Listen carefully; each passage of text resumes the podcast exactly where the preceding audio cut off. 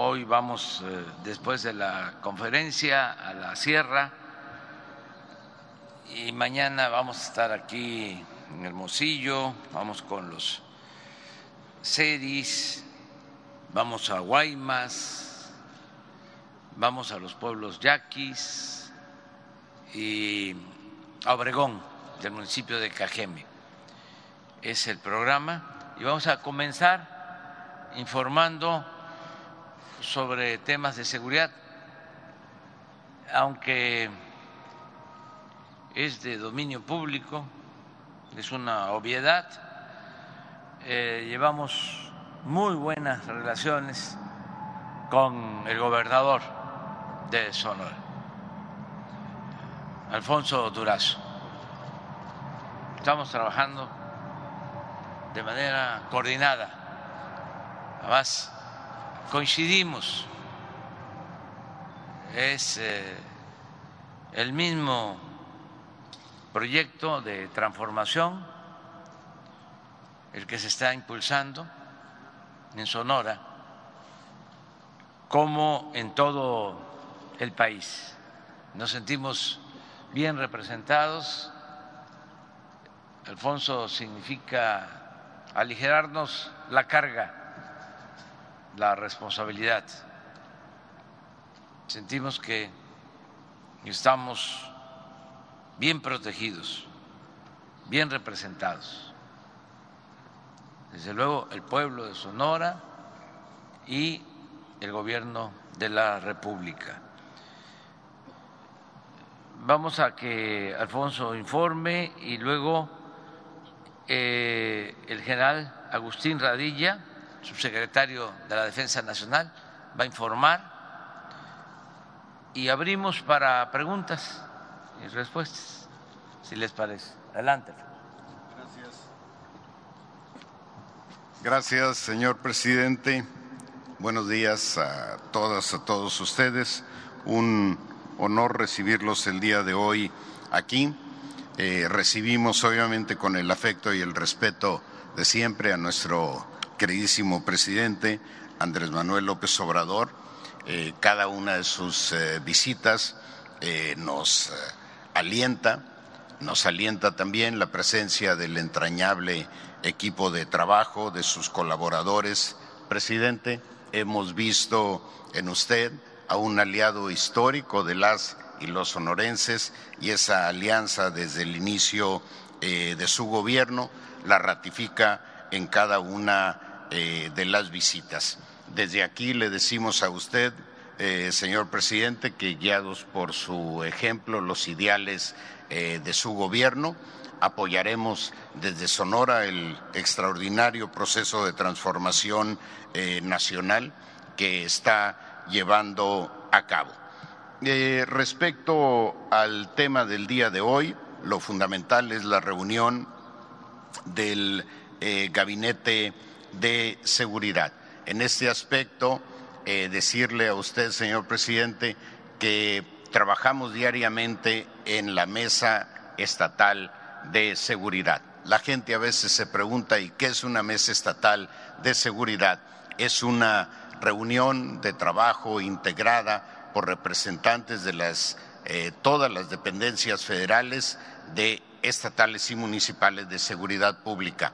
Participa el ejército, el representante del ejército, la Marina, la Guardia Nacional, la Fiscalía de Justicia del Estado, el delegado de la Fiscalía General de Justicia y, eh, por supuesto, la secretaria de Seguridad. Informarle, presidente, que tenemos una extraordinaria coordinación entre todas las instancias. Por eso, cuando se informa de algún avance en este sentido, lo hacemos a nombre de la Mesa Estatal de Seguridad. Eh, aquí mi reconocimiento, mi respeto para el general Ambía, eh, comandante de la cuarta región, el general Álvarez de la 45 región eh, militar de reciente incorporación, una un general de extraordinaria trayectoria, el almirante Pérez, también comandante de la región naval con sede en Guaymas, al general Montiel, titular de la Guardia Estatal, de la Guardia Nacional en el Estado también, una, mm, un general de primera con una trayectoria también extraordinaria, a la fiscal de justicia del Estado, que es ha hecho un trabajo también eh, de excepción, mi reconocimiento al delegado de la Fiscalía y a la secretaria estatal de Seguridad. Voy a, dar algunos datos sobre seguridad, eh, pero eh, complementando lo que vendrá de manera posterior en voz del subsecretario de la Defensa Nacional. Decirles que hemos centrado nuestro esfuerzo en mejorar la certificación de los policías estatales y municipales. Cuando no se conoce a una persona, un eh, elemento fundamental de confianza es el examen de control de confianza y el certificado único eh, policial. En el caso de Sonora, aquí están, si me permiten alguien ahí, por favor, un apuntador. Eh, 76% de los policías municipales tienen en este momento certificación vigente. Y estamos, gracias, y estamos con el 97% de certificación en la policía estatal. Ustedes pueden ver que tenemos 866 policías estatales, tenemos un déficit ahí muy, muy importante. Sonora es un estado de casi 180 mil kilómetros cuadrados. Si nos fuéramos en un promedio, le tocaría a cada policía cuidar eh, más de eh, casi, eh, bueno, ayúdenme a sacar ahí la cuenta de cuánto le toca a cada uno de los policías si promediáramos su responsabilidad en el Estado. Son 180 mil eh, kilómetros eh, cuadrados. Eh, estamos construyendo en este momento un C5 en Cananea que nos va a permitir atender, coordinar ahí las denuncias ciudadanas en 19 municipios. Contamos ya con seis instalaciones similares a nivel estatal. Pongo una gráfica sobre el comportamiento de las denuncias eh, por homicidio en el 911. Esta es la tendencia de los 150 eh, días anteriores a mi gobierno y esta es la tendencia de los 150, 150 eh, días de mi gobierno. Ustedes podrán, podrán ver que hay algunos picos eh, de violencia y no obstante que la tendencia es eh, a la baja cuando se presentan hechos de violencia de alto impacto, esta estadística a la baja pues realmente pierde su sentido ante la ciudadanía, pero no deja de ser un referente importante sobre el comportamiento del homicidio en el Estado. En los 150 días de mi gobierno, eh, adelante, por favor. Aquí tenemos eh, órdenes de aprehensión. Ah, en los 150 días anteriores, 778. En los 150 días de mi gobierno, 948. Aquí hay un incremento del 22 eh, por ciento. Debo destacar aquí que la Comisión Nacional Antisecuestros, que era una instancia administrativa, burocrática, ha ido tomando pues un eh, cariz de eh, órgano de investigación de inteligencia policial y nos ha ayudado de manera extraordinaria. Tenemos 50 de sus elementos, particularmente en Obregón. Ahorita detallaré esto. De las 948 órdenes de aprehensión, 95 son por homicidio doloso y 17 por feminicidio. La relevancia de esto es que son 95 homicidas, eventualmente sicarios, que andaban libres en la calle. Adelante, por favor. En el caso de violencia familiar, ahorita les daré otro dato, este es para nosotros muy importante. No. A ver, bueno, puede, puede ser esta, me quedo con esta. Eh, generadores de violencia en Cajeme, eh, aquí a ver, jóvenes, espérenme un segundito, déjenme localizarla porque no alcanzo a verla con eh, detalle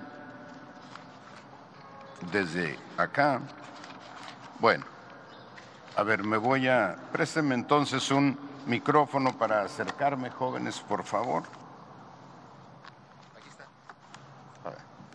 Gracias. Bueno, aquí eh, tenemos generadores de violencia en Cajeme, los 150 días anteriores de mi gobierno, 43 acuerdos reparatorios, ahora 202, un incremento de 369, sentencias condenatorias 170 antes, 264 ahora, 150 días de mi gobierno, 55% de incremento, órdenes de aprehensión conseguidas, que este es todo un reto. Eh, antes 47 en los 150 días de mi gobierno, 93, un incremento de 97.9%. Total de asuntos resueltos en la Fiscalía de Justicia del Estado, antes 306, ahora 653, un incremento del 113%.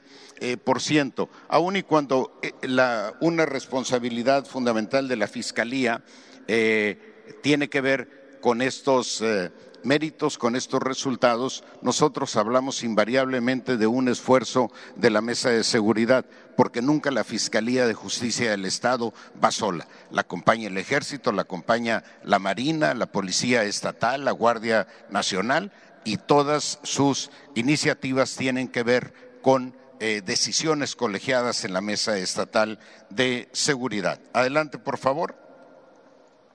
Bueno, Aquí tenemos sentencias condenatorias por violencia familiar. Este dato es muy importante. Aquí antes había 81 en los 150 días previos, ahora 95. Aquí tenemos un incremento del 17%. Adelante, por favor. Aquí tenemos eh, víctimas de homicidio doloso en Cajeme.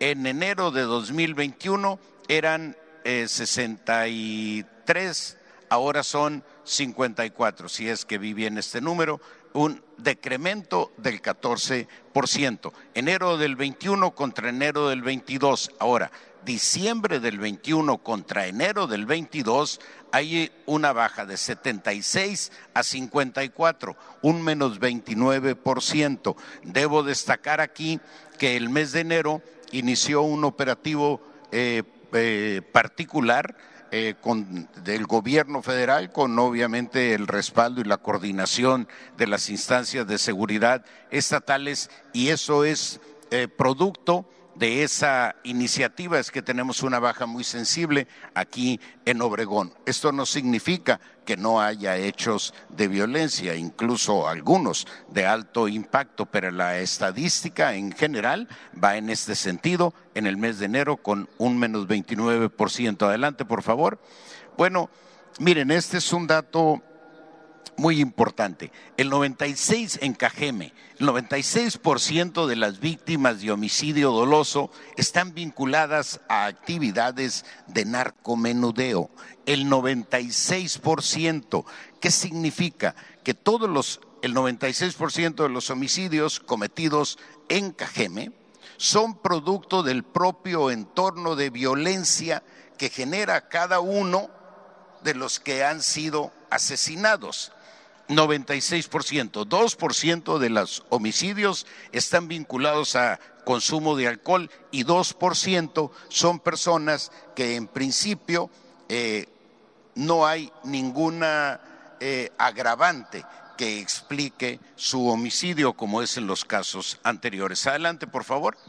Bueno, aquí en Cajeme eh, en eh, los 150 días de mi gobierno, 206 órdenes de aprehensión, 47 de ellas por homicidio. Estos son los eh, capturados y personas que ya están en presos. Adelante.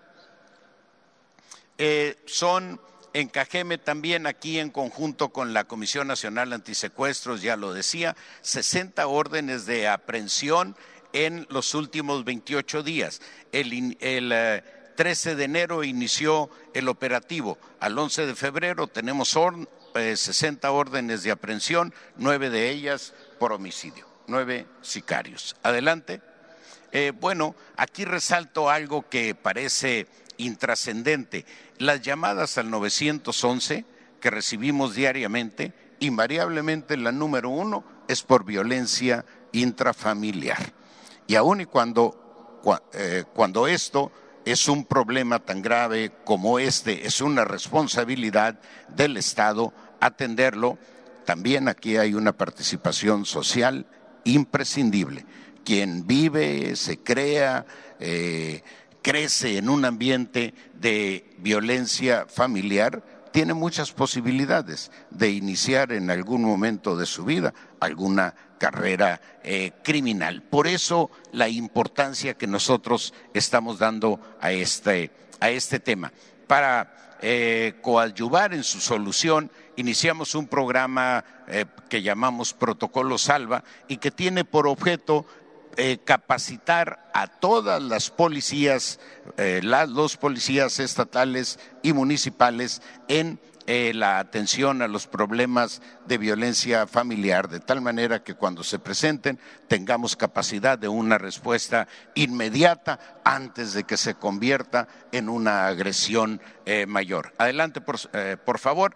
Bueno, aquí tenemos feminicidio en Sonora.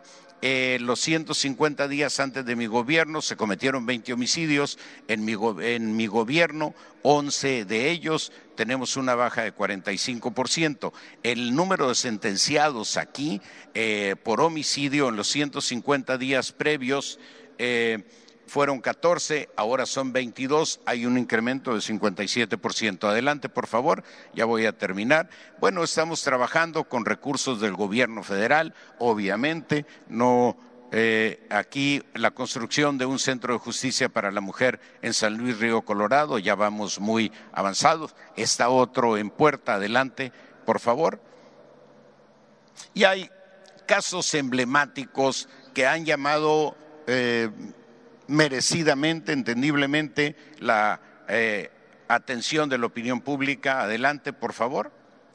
Miren, en el caso de violencia del 25 de noviembre, en Guaymas. Eh, bueno, aquí está, el homicida fue abatido en ese momento. Dos de los imputados han sido eh, asesinados aquí precisamente en Hermosillo. En este caso se han realizado, eh, tenemos 39 videos como datos de prueba, tenemos tres detenidos, tenemos tres testigos protegidos y tenemos cuatro órdenes de aprehensión con la ejecución de estas cuatro órdenes de aprehensión podremos cerrar en términos eh, el proceso judicial respecto a esta investigación. Solo puedo eh, pues reiterar nuestra pena, nuestra solidaridad con quienes fueron privados de la vida en este evento, pero estamos avanzando. Se han aquí eh, asegurado 14 armas de asalto. Se habla de armas largas, son armas de asalto que pues tienen lamentablemente una presencia generalizada en el Estado. Adelante, por favor. Aquí, en el caso de Tomás Rojo Valencia, que también fue de alto impacto, un líder relevante en la etnia yaqui, están ya eh, detenidos tres de los tres autores materiales e intelectuales del caso. Adelante, por favor. Adelante. Bueno, el caso de Aranza, una joven señora eh, cuyo esposo fue asesinado, estaba desapareció, estaba en su búsqueda cuando fue ella precisamente también asesinada. En el transcurso de la semana se detuvo al autor material e intelectual de este hecho. No se puede reponer la vida, pero cuando menos lo que podemos decir es que en este caso se hizo justicia. Adelante, por favor.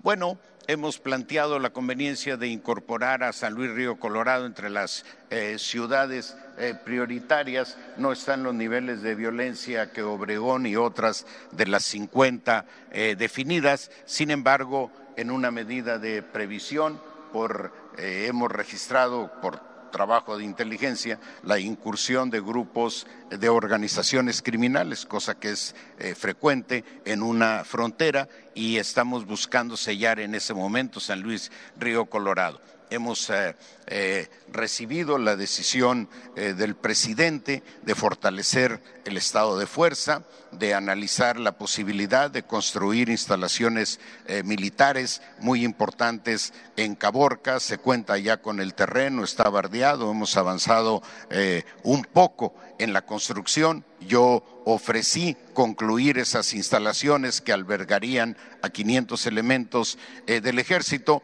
No estamos en ese momento en una situación presupuestal que nos dé capacidad para cumplir en el transcurso del año ese compromiso y hemos planteado al presidente la conveniencia, eh, que analice la conveniencia de eh, hacer esa construcción. Presidente, con esto concluyo mi participación, reiterando nuestro agradecimiento. Valoramos eh, siempre de manera extraordinaria su visita porque siempre nos trae buenas eh, noticias, buenas respuestas e invariablemente su presencia ayuda a dinamizar los resultados de todos los programas que hoy están en curso en el Estado. De manera muy destacada, el plan de justicia yaqui, que es un hecho histórico. El plan de justicia para Cananea, igualmente, que tiene una trascendencia eh, histórica. Y ahora,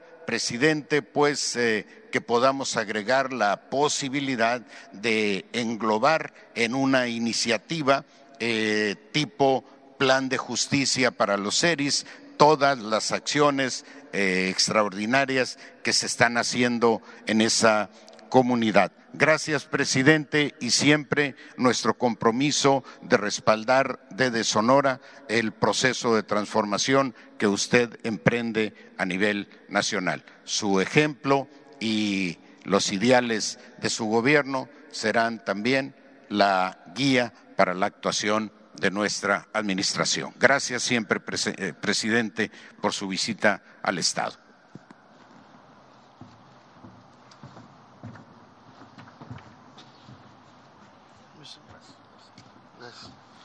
Con permiso, señor presidente.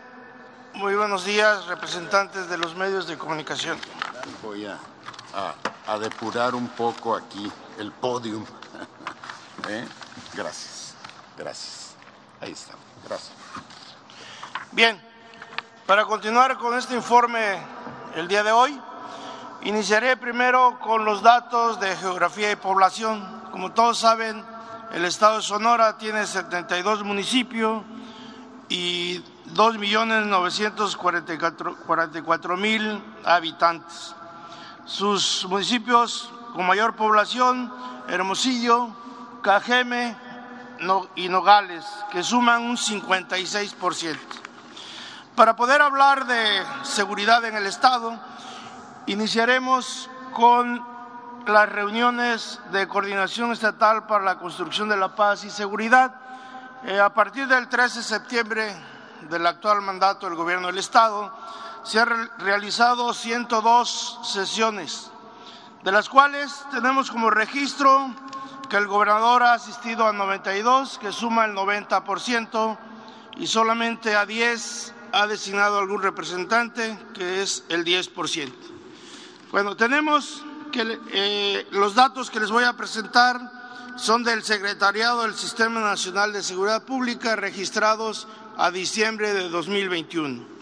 Tenemos una incidencia delictiva en este periodo de diciembre 18, diciembre de 2021 de la Administración Federal, que el Estado ocupa el séptimo lugar en homicidios dolosos, el vigésimo lugar en robos de vehículos, en delitos de impacto y de transportes, el 21 lugar, eh, robo a casa habitación el 22, secuestro el 24, extorsión 25 y por último el 32 lugar en trata de personas.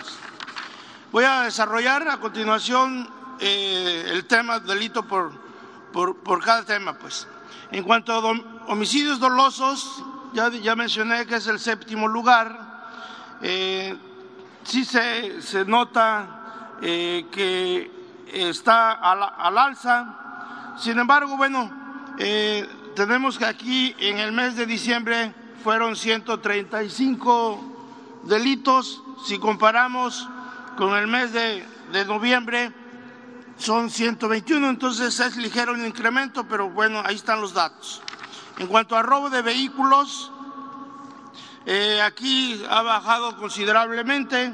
Tenemos, eh, en, eso es en la, eh, digamos, en la tendencia. A pesar de que en diciembre fueron 177 y en noviembre 148, pero si tomamos en cuenta la media nacional son 257 y la tasa del Estado 212 y ocupa el vigésimo lugar. En robo en transportes, el vigésimo primer lugar. También la media nacional es 32 y la, la del Estado es 3.57. Aquí recalcamos que, bueno, eh, en cuanto a robo en transportes, en diciembre decimos que es al alza, pero fueron solamente dos eventos, porque lo comparamos con el, mes anterior, que es un, solo evento.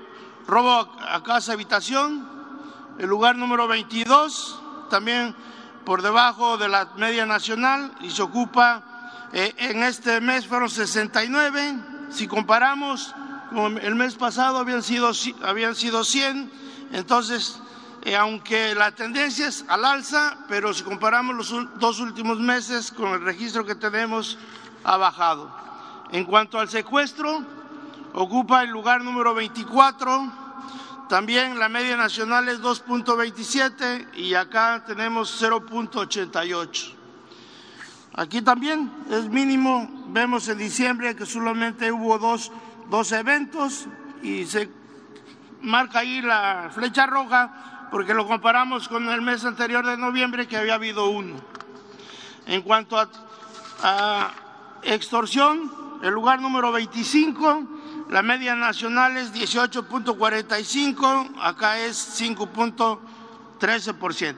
También eh, es el mismo fenómeno, en diciembre solamente fueron tres, pero en noviembre habían sido siete, por eso consideramos que baja en ese periodo, aunque en la tendencia sí se considera el alza. Trata de personas, ya lo mencionamos, es eh, ahora sí que un último lugar, pero es el mejor. Eh, llevamos ya varios meses que no hay ningún evento en cuanto trata de personas. Bien, en cuanto a total de delitos de impactos, si globalizamos es el lugar número 21 este lugar es a nivel nacional, a nivel nacional y se, ¿cómo se clasifica? Considerando el delito por cada 100 mil habitantes. Y este, también está contabilizado hasta el mes de diciembre del 2021.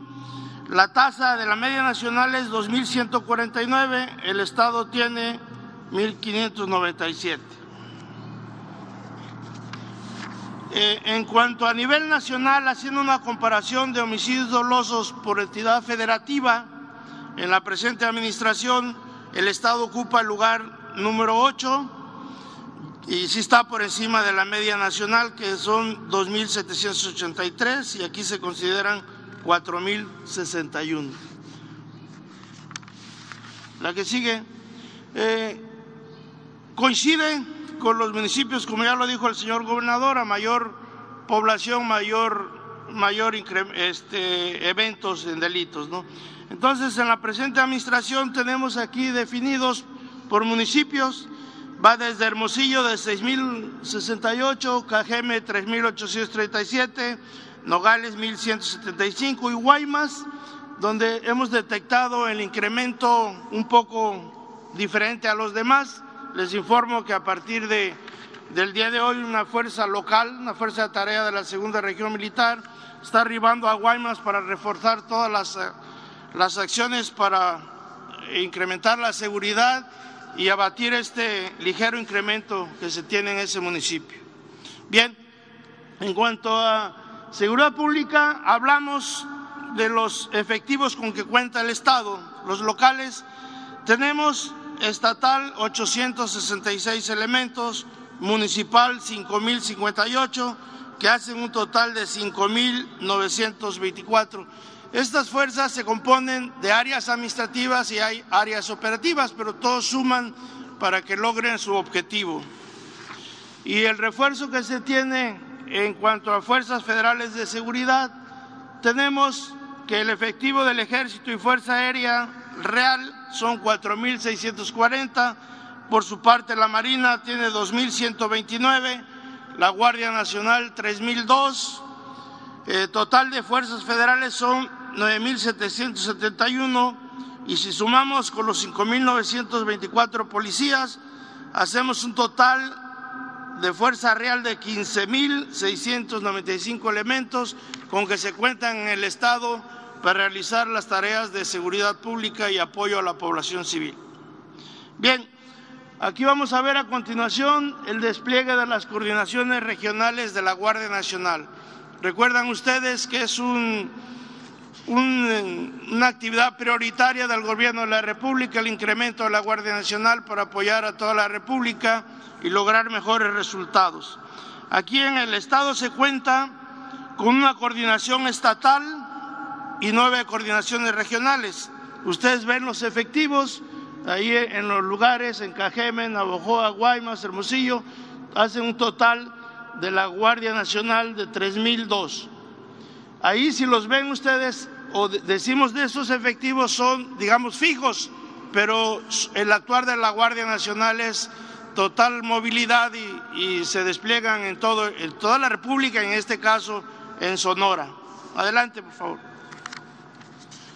En cuanto a la construcción, es una tarea muy importante para lograr que la hora Guardia Nacional tenga lugares donde resguardarse, donde prepararse, donde poder realizar el descanso, porque también tienen que hacerse relevos.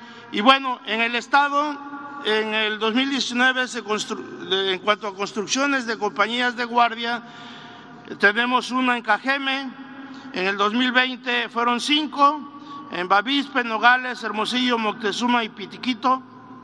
Eh, en el 2021, eh, tres en Guaymas, Navojoa y Bacum. Y en el 2022 vamos a terminar, se tenía programada posteriormente, pero ya se acordó que eh, terminemos 12, ya serían las últimas, que los ven ustedes ahí enunciados para el 12, para el 2022. Y bueno, también nosotros tenemos instalaciones militares que en su momento ocupó la policía militar y que fueron base tanto de la Marina como la, la Secretaría de la Defensa Nacional para la formación de Guardia, Nacional. Ya cedimos dos, dos este, instalaciones en Hermosillo y en Nogales. Bien, en cuanto a los resultados en el Estado por parte de las fuerzas federales, lo tenemos a continuación. Ustedes ven la lámina en cuanto a marihuana, 55.565 kilogramos, cocaína, 1.487, cristal, metanfetamina, son 33.580 kilogramos, fentanila, fentanilo, perdón, 1.127, y ahí se desarrollan cuatro laboratorios, 22 aeronaves aseguradas, 3.436 vehículos terrestres, 1.835 armas largas, 1.063 armas cortas, 139 granadas, también aseguramiento de, moneda nacional y dólares, como lo ven ustedes ahí al, al final. La que sigue, por favor. En cuanto a robo de hidrocarburos en la presente administración, se han detectado 112 tomas clandestinas. Aquí existen en el Estado eh, tres ductos y las tomas clandestinas, como se enuncia ahí en Guaymas, Hermosillo, Cajeme y Empalme. Y en estas actividades se han asegurado 42 vehículos, 664.364 litros de combustible, 18 predios y 14 personas detenidas. En cuanto a recursos de federales y estatales en materia de seguridad pública, mencionamos que el Fondo de Aportaciones para la Seguridad Pública tiene el componente federal 269 millones y una coparticipación del Estado de 67, que hacen un total de 336 millones 963 mil 976. Y por su parte, el fortalecimiento de los municipios y demarcaciones territoriales, hay una aportación federal de 2.175 millones. Bien, en cuanto al apoyo a la población civil en el aspecto social, existe, como todos lo conocen, el Plan Guardia Nacional, Plan Marina y el Plan de estrés de nosotros del Ejército. Eh, hemos empleado en el Estado 9.466 elementos, cuatro embarcaciones, dos aeronaves, 1.094 vehículos. Hemos apoyado en 340 eventos, tales como heladas, lluvias, incendios forestales, accidentes y nevadas. En cuanto a resultados de la Fuerza Aérea Mexicana con motivo de alertamientos aéreos que los dirigimos desde el nivel central de la Secretaría de la Defensa Nacional, hemos tenido resultados positivos en 13 alertamientos, de los cuales hemos logrado tres personas detenidas, 2.743 kilogramos de metanfetaminas, 807 de marihuana, 139 de fentanilo, cinco aeronaves, 27 kilogramos de heroína, armamentos y cartuchos y 12 vehículos. Eh, con esto concluyo la información como resultado del aspecto de seguridad y es todo por mi parte. Con permiso, señor presidente.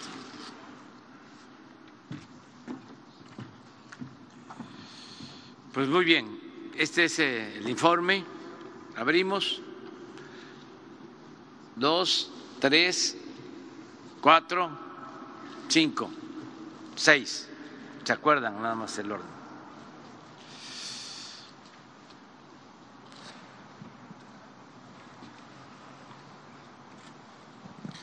Buenos días a todos, eh, señor presidente. Eh, si para Sonora el tema es seguridad, y entendiendo que sería injusto hacer un balance sobre los resultados en tan poco tiempo para el gobernador, yo le quiero preguntar sobre el caso de Claudia Pavlovich, la exgobernadora.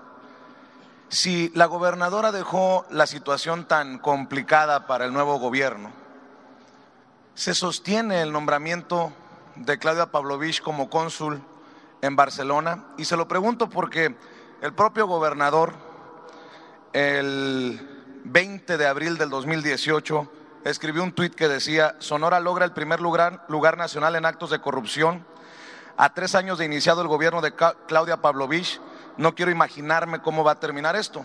Yo pregunto cómo terminó el gobierno de Claudia Pavlovich y a 100 días de gobierno el propio gobernador señalaba que Claudia Pavlovich no le dio a conocer la realidad de las finanzas y que no habían dejado ni para pagar los sueldos. Cuando usted hizo el anuncio, confirmó eh, el nombramiento de Claudia Pavlovich, como decimos muchos acá en Sonora, dejó la víbora chillando, porque no todos eh, piensan como usted, presidente, sobre todo la gente de a pie con la que he platicado por alguna razón votamos por Alfonso Durazo, dicen, por alguna razón votamos para que llegara la cuarta transformación. Yo le pregunto, ¿hay posibilidad de replantear ese nombramiento? Y, nos pudiera explicar su lógica, si con mucho respeto se lo pido, en este ajedrez político, más allá de que lo haya pedido la propia gobernadora un, un puesto en el extranjero? Bueno, mire, em, son, como usted mismo lo está mencionando, son apreciaciones. Em, nosotros no tenemos ninguna denuncia formal en contra de la exgobernadora. Que yo sepa, la Fiscalía no ha turnado ningún caso al Poder Judicial. Entonces no podemos nosotros eh, hacer a un lado a nadie solo por denuncias públicas. Ojalá, y eso eh, sin limitar la libertad de expresión, la libertad de prensa, nos ayude a normar nuestras conductas en lo público, que cuando denunciemos tengamos pruebas o sea la autoridad competente la encargada de sancionar que no eh, haya linchamientos públicos, políticos. Y repito, sin limitar la libertad de expresión, porque es un derecho fundamental, pero además, eh, si hay transparencia, hay más garantías de honestidad,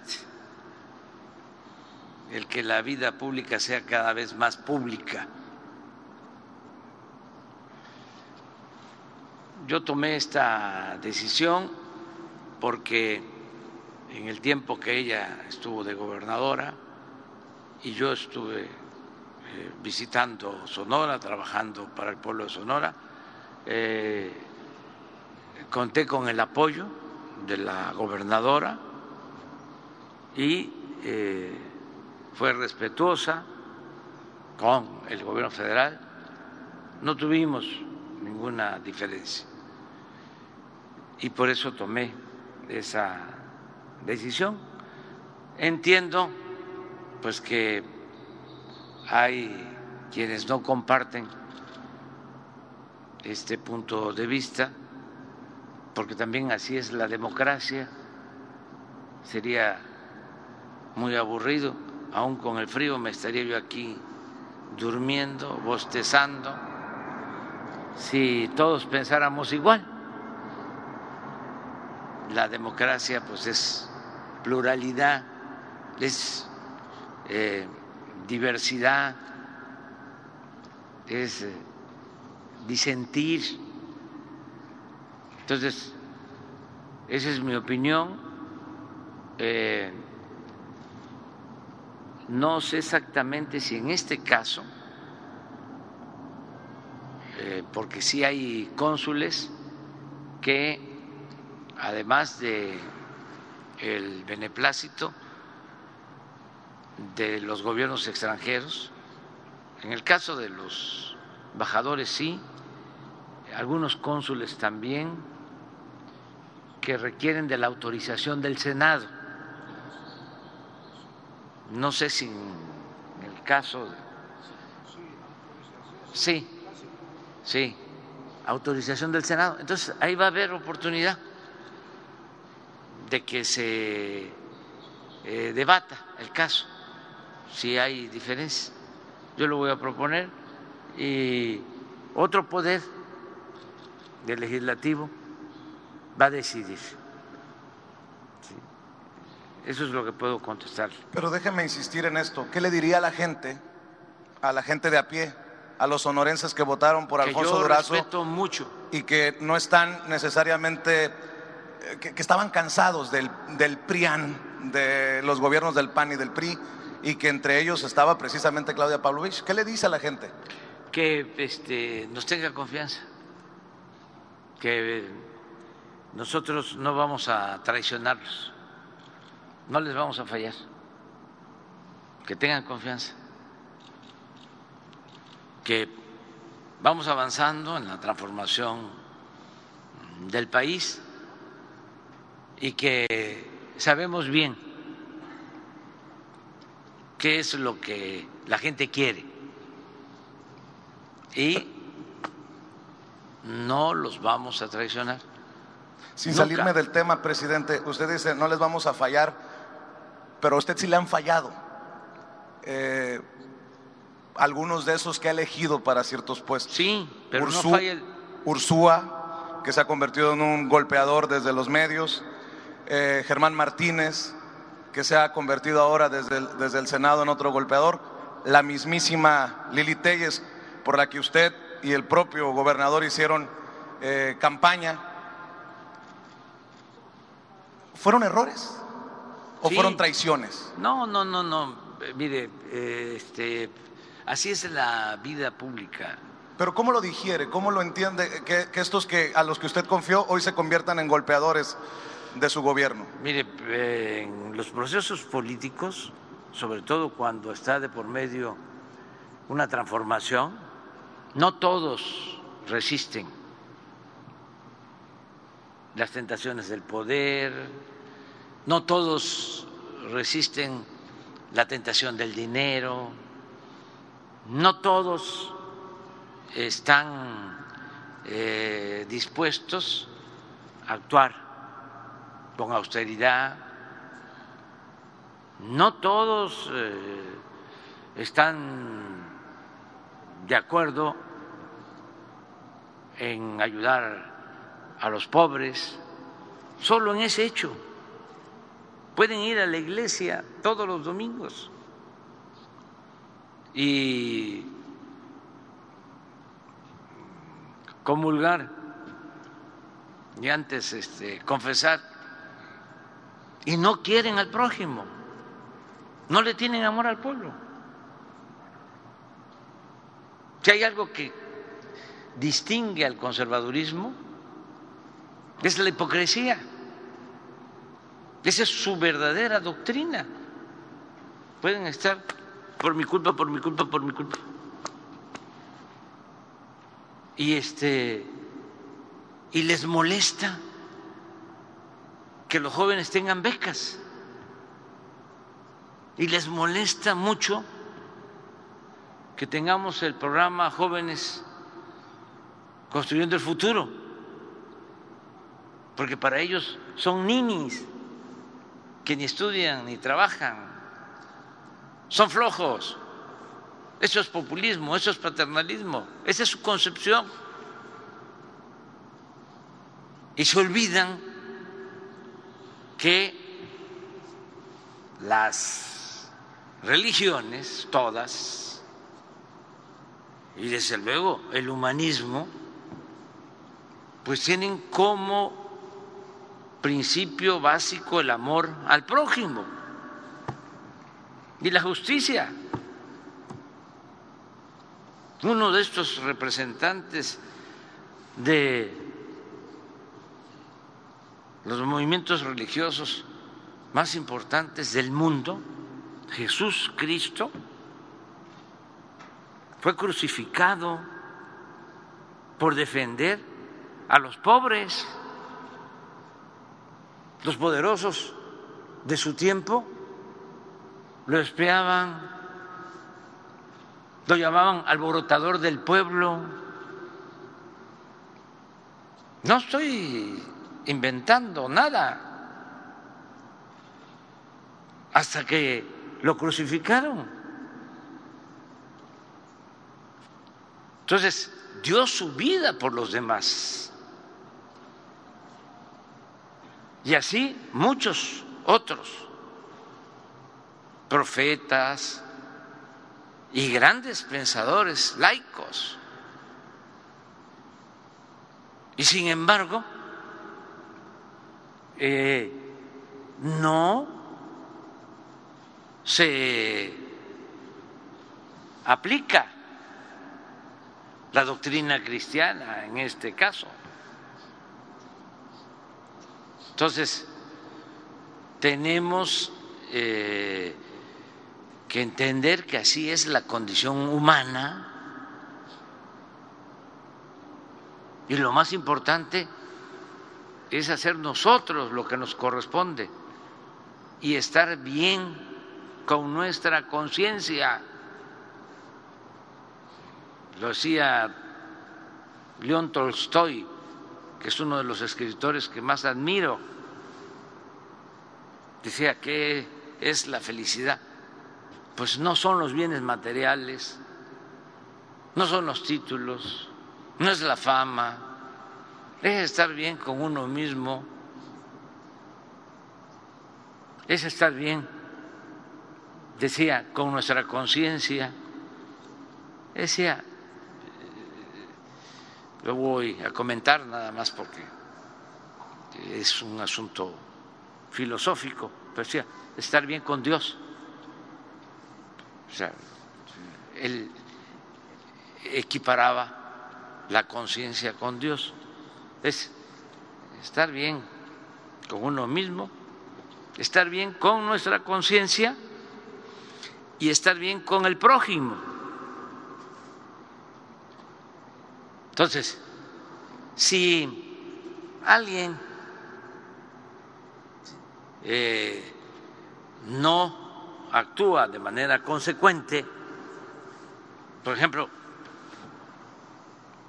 ni es buen religioso, ni es buen político, un corrupto.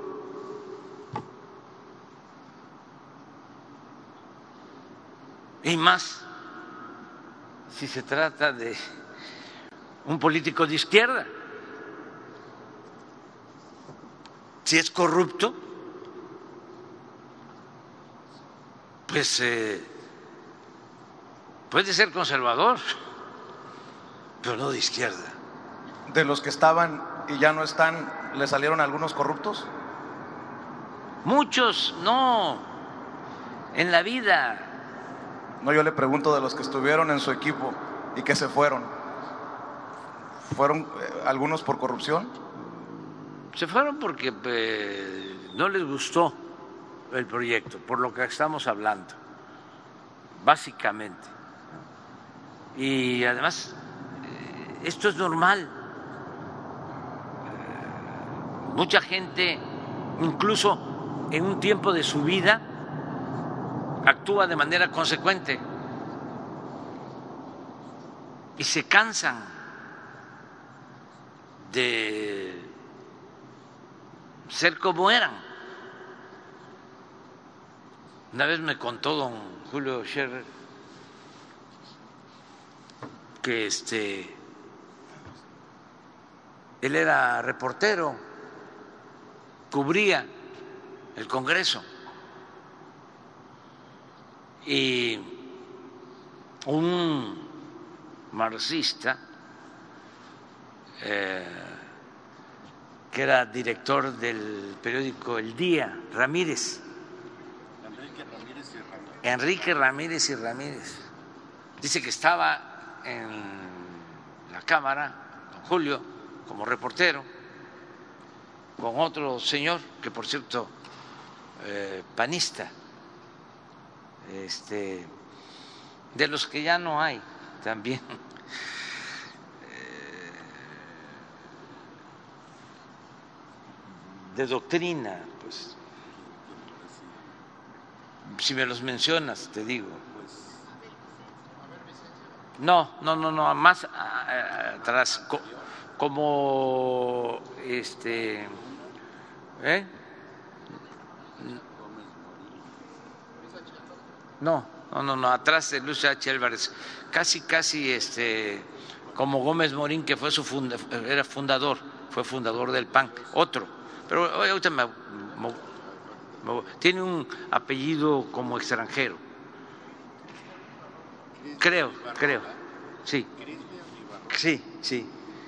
Sí, creo, sí. Y estaban ahí los dos platicando y se baja Ramírez y Ramírez de un carro último modelo y este y ni siquiera iba sentado adelante sino se bajó el chofer, dio la vuelta y le abrió la puerta. Y era marxista, pero ya había cambiado. Y entonces el comentario del panista a don Julio fue, porque don Julio ya vio, y el comentario fue, es que se cansó de ser como era. Y ahora que estamos hablando de Ramírez y Ramírez, eh, un gran poeta, eh, Efraín Huerta, tenía unos poemas, un género, el poemínimo, y tiene un poemínimo que dice, a mis maestros de marxismo no los puedo entender, unos están en la cárcel y otros en el poder. Y ese poemínimo según otro maestro, me platicó que la referencia al que estaba en la cárcel, maestro que estaba en la cárcel, era José Revueltas, y el que estaba en el poder era Ramírez y Ramírez. A mis maestros de marxismo no los puedo entender, unos están en la cárcel y otros en el poder. Entonces, ¿cuántas cosas he visto? ¿Cuántas traiciones? Pero, como decía el compositor, poeta Facundo Cabral, pobrecito mi patrón, piensa que el pobre soy yo. Es muy lamentable la vida de un traidor a sus ideales, a sus principios. La verdad, este hay que eh, comprenderlos, eh, cometen un error.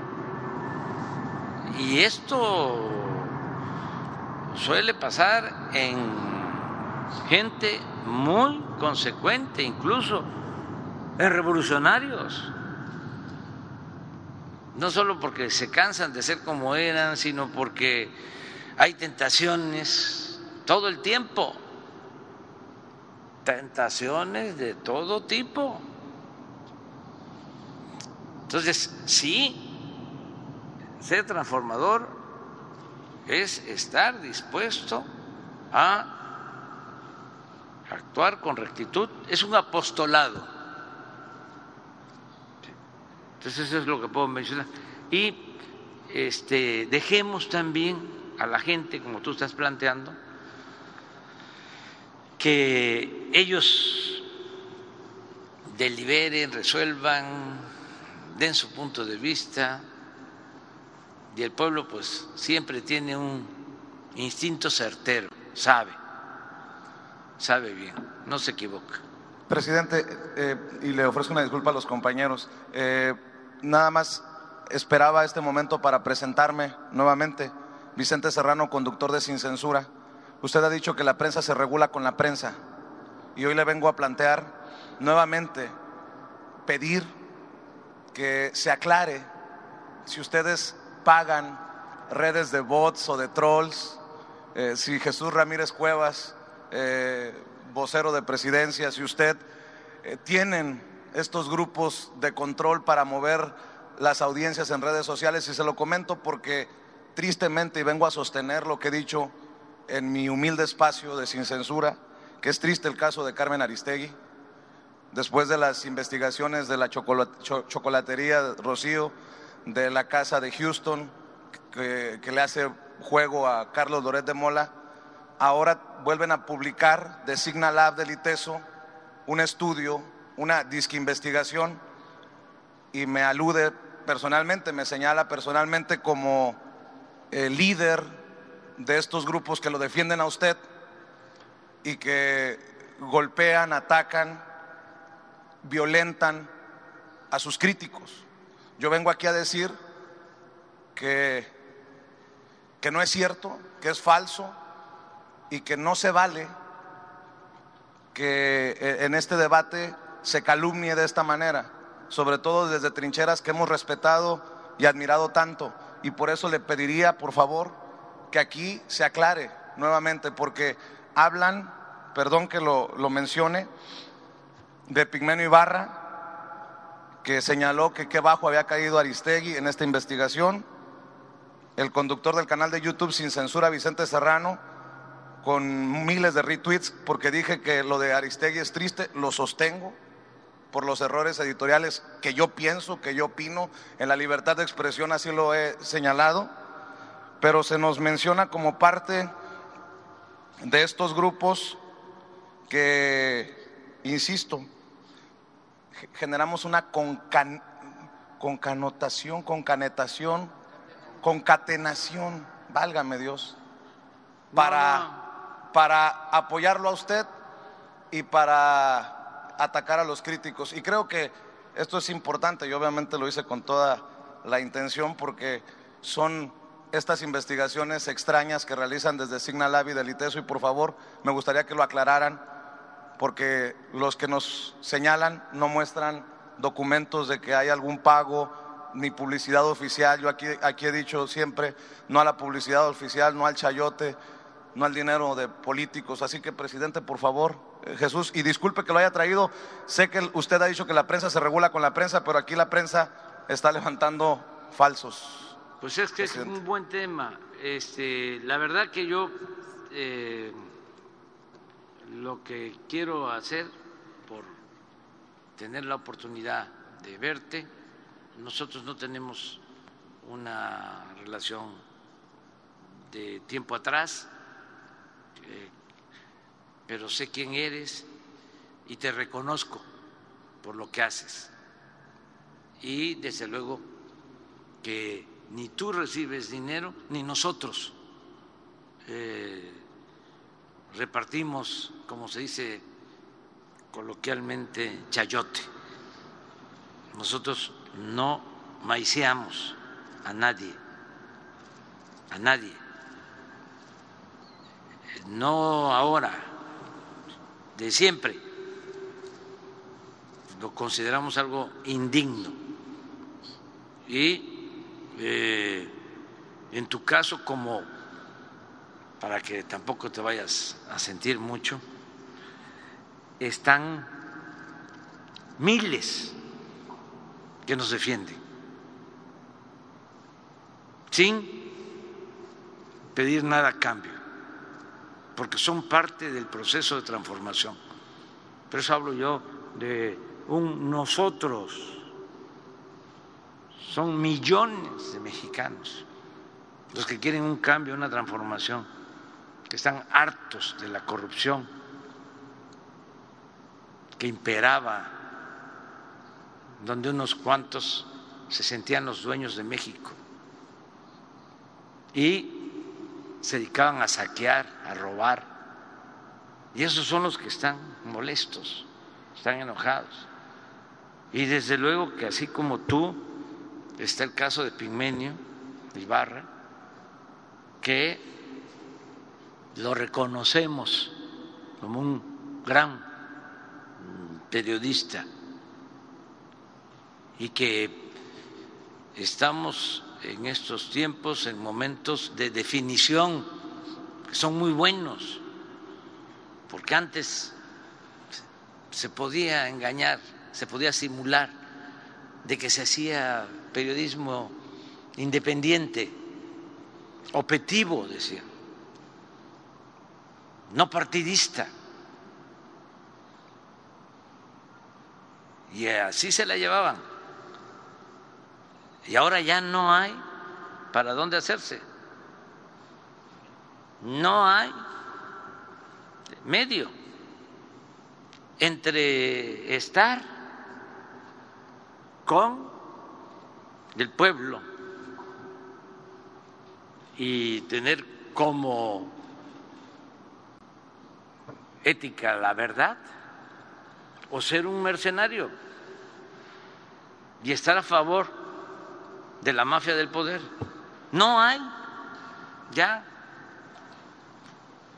medias tintas. Como decía Juan Álvarez, esta ancheta está muy angosta no hay ni para dónde hacerse. ya no se puede simular.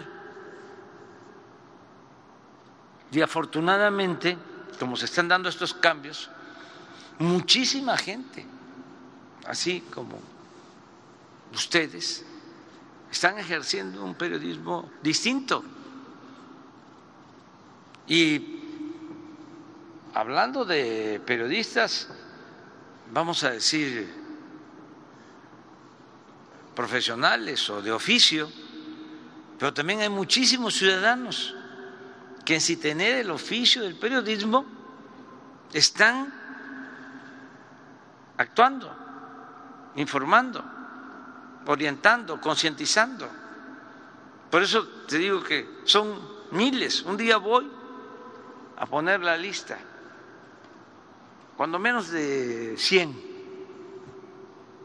¿Cómo se llama la compañera eh, enferma que deseamos que se mejore, que la queremos tanto? Beatriz Aldaco, de aquí, de Sonora. O sea, sí, ojalá y salga adelante. Bueno, ella apenas la he visto dos veces, pero la conocía por sus escritos, por sus textos. Hay eh, varios que están en redes sociales que no los conozco, pero que los abrazo porque defienden el proceso de transformación eh, todos los días.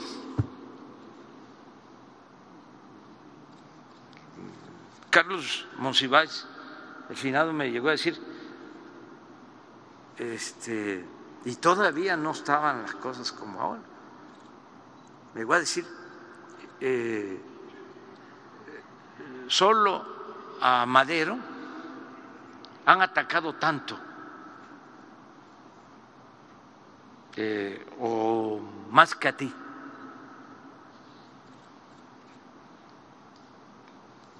Entonces, ahora, Monsi ya no le tocó vivir estos tiempos de las redes sociales. Pero por eso hablo de las benditas redes sociales. Porque así como hay mucha gente que se esconden en el anonimato para atacar y hay granjas de bots, de robots que este, con dinero compran este, esos mecanismos para mentir.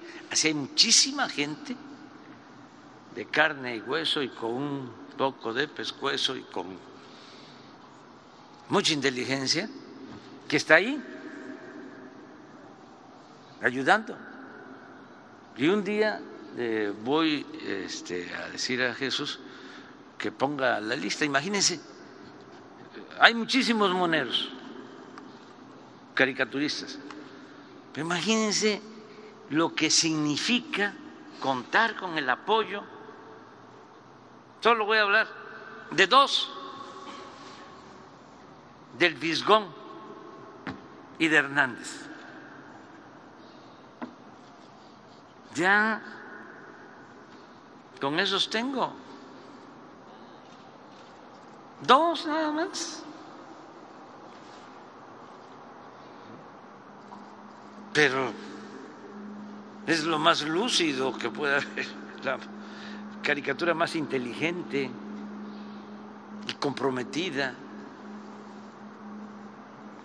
Escritores, pues el que ayude Pedro Miguel y otros. ¿Y cuántos están en contra de nosotros? La mayoría, pero puro escritor del régimen antiguo. Krause, que vivía del presupuesto público, Aguilar Camín. ¿Se acuerdan que este, le estoy pidiendo a Loré de Mola que lo considero un mercenario, golpeador, corrupto, en sentido estricto, ni siquiera periodista. Le estoy pidiendo que nos diga cuánto gana. Ayer contestó por fin que primero diga José Ramón, mi hijo, cuánto gana. José Ramón tiene 40 años y es independiente y no tiene que ver con el gobierno, porque ninguno de mis hijos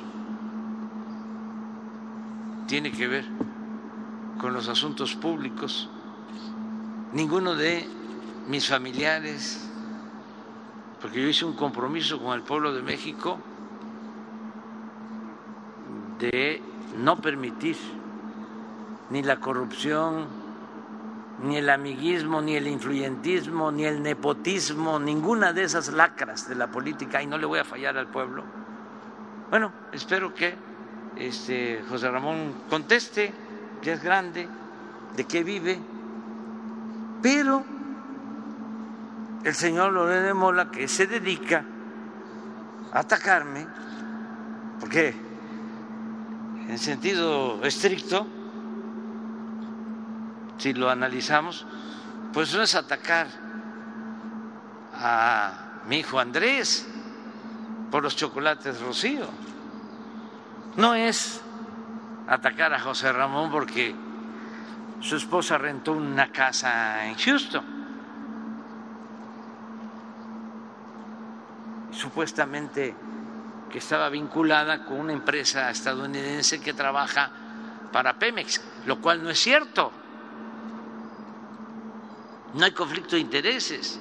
Pero además, ya la autoridad se va a hacer cargo de investigar. Es un montaje de Loret de Mola. Bueno, ya este, estos ataques a mis hijos, pero no, no es a mis hijos, es a mí. Entonces, ahora sí que este tomo nota desde hace tiempo. ¿Con qué autoridad moral, señor Lore de Mola, este, me va a cuestionar si lo que he estimado más importante en mi vida ha sido mi honestidad? Y por eso le pregunté, a ver, ¿cuánto gana usted? Porque para eh, enjuiciar a alguien públicamente, se necesita tener autoridad moral. Si no, no es posible. No resiste uno. ¿Cuál es mi escudo? Mi honestidad. Ya me hubiesen hecho papilla, políticamente hablando, si fuese yo corrupto.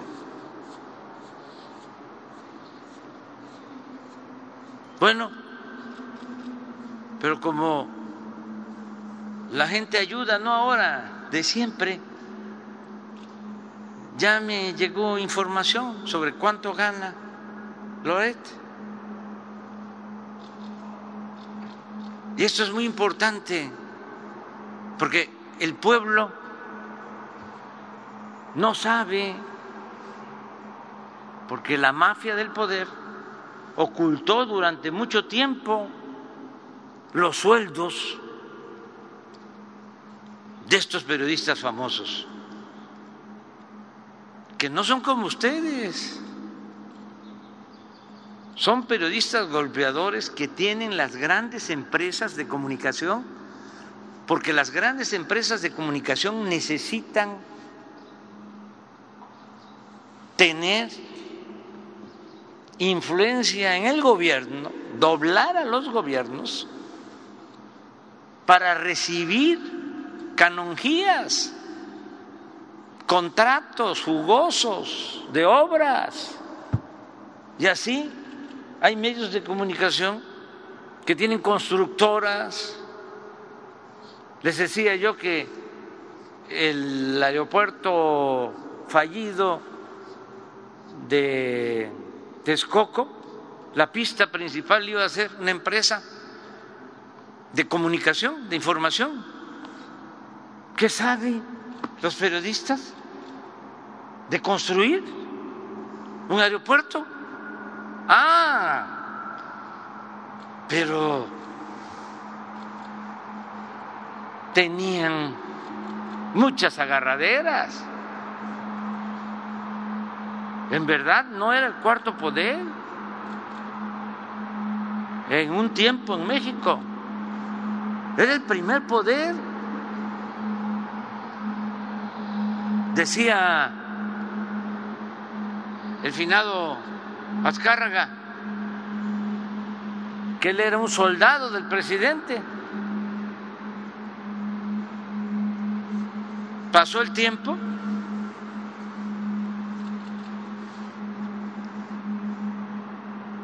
y el presidente se convirtió en un soldado de Televisa.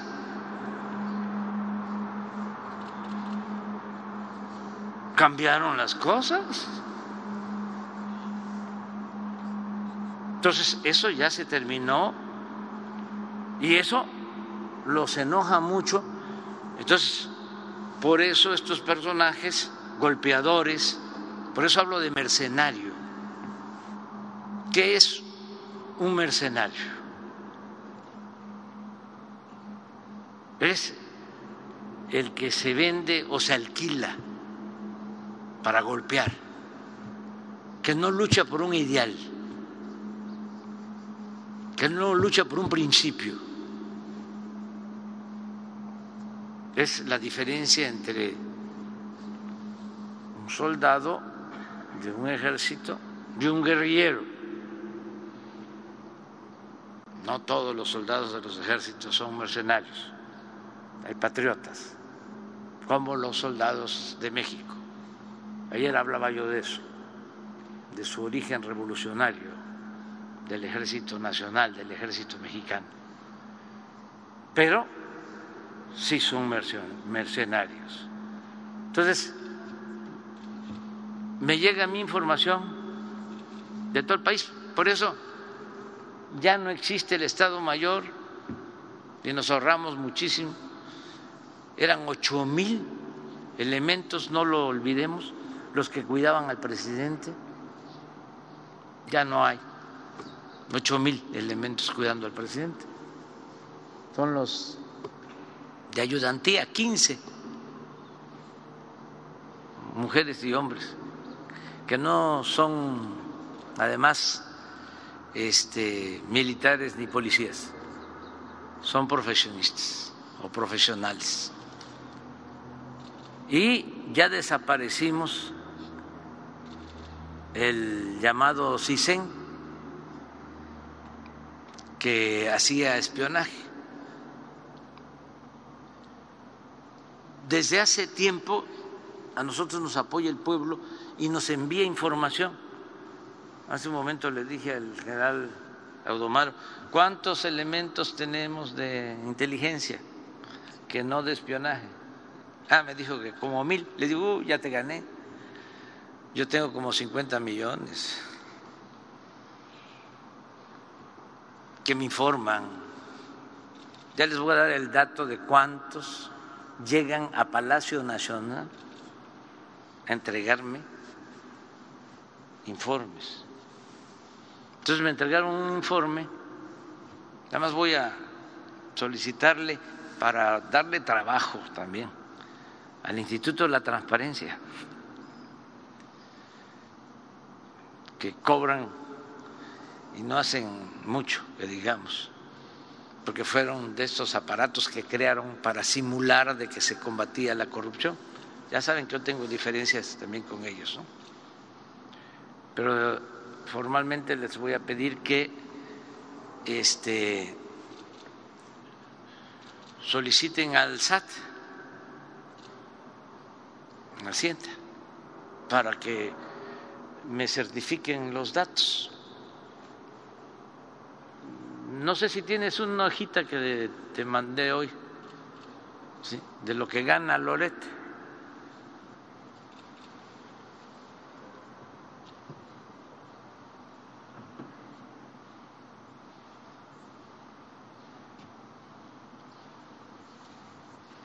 Esto es lo que gana Loret. ¿Ya viste lo que provocaste?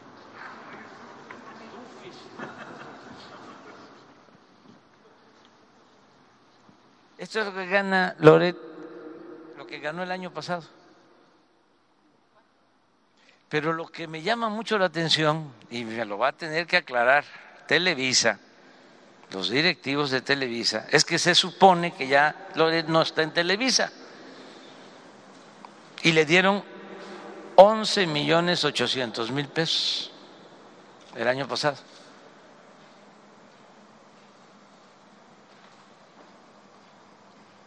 Esto es al año.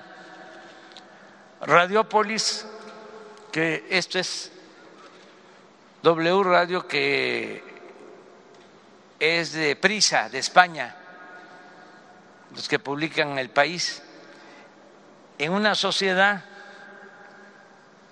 en donde está Cabal Peniche. Estamos,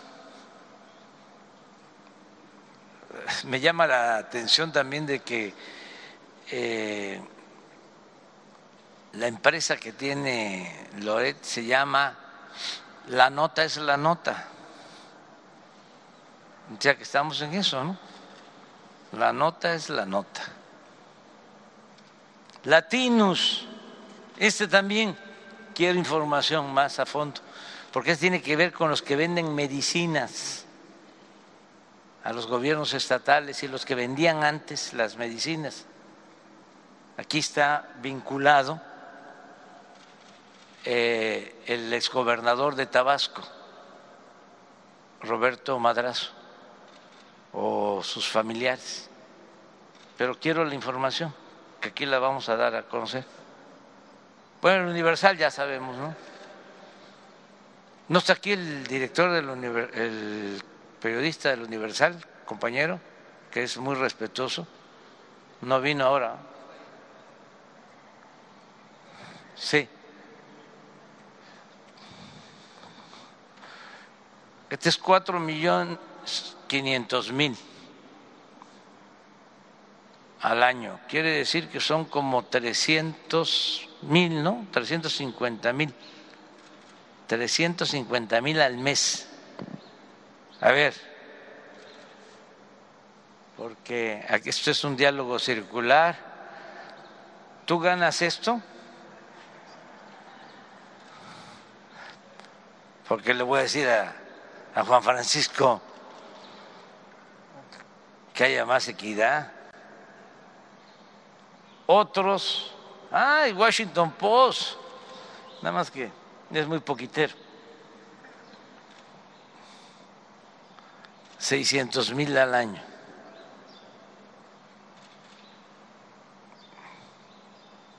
En total,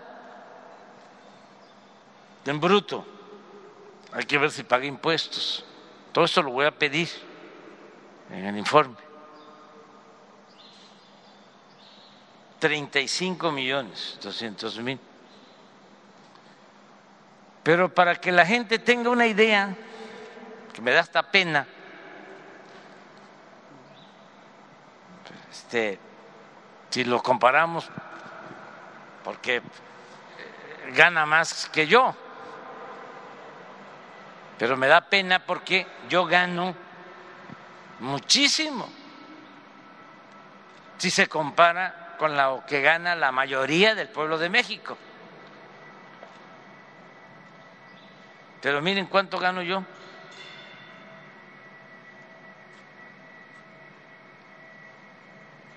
Bruto, anual, dos millones, once mil.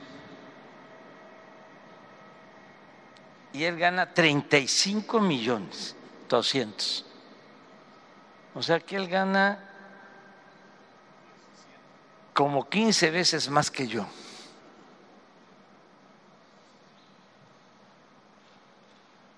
¿Ustedes creen que es porque se trata de un periodista de altos vuelos, muy inteligente, un buen escritor. No, es por golpeador.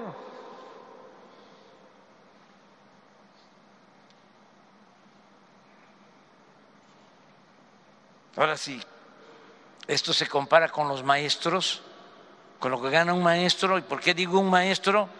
Porque este señor, junto con Claudio X González, se atrevió a hacer una película en contra de los maestros cuando querían imponer la mal llamada reforma educativa. Una, película que le llamaron de panzazo en contra de los maestros. Entonces voy a pedir que me den la información a detalle sobre esto, sin meterme en otros bienes. Nada más esto, por lo pronto, por ahora.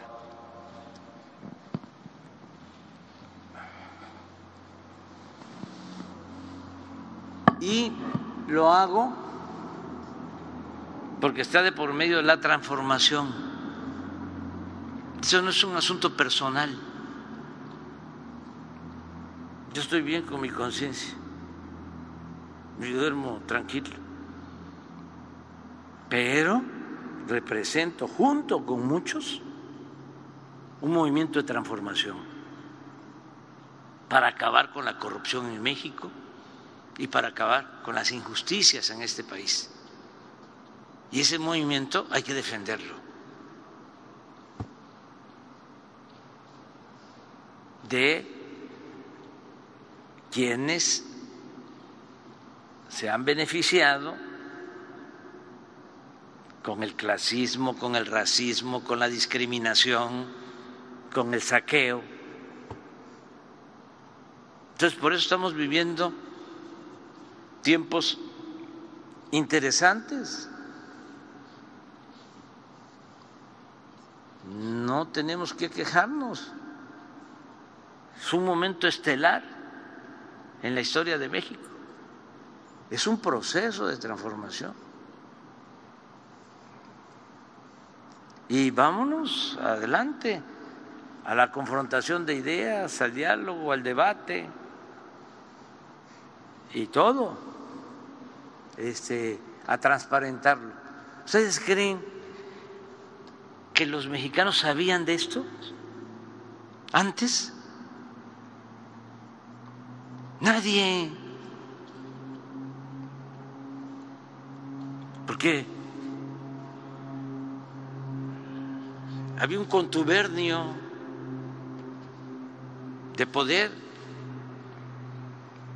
La mayoría de la gente que nos está viendo si hacemos una encuesta, le preguntamos a los mexicanos, ¿tú sabías que un periodista ganaba 30, 32 millones de pesos o que ganaba el equivalente a 2 millones de pesos al mes?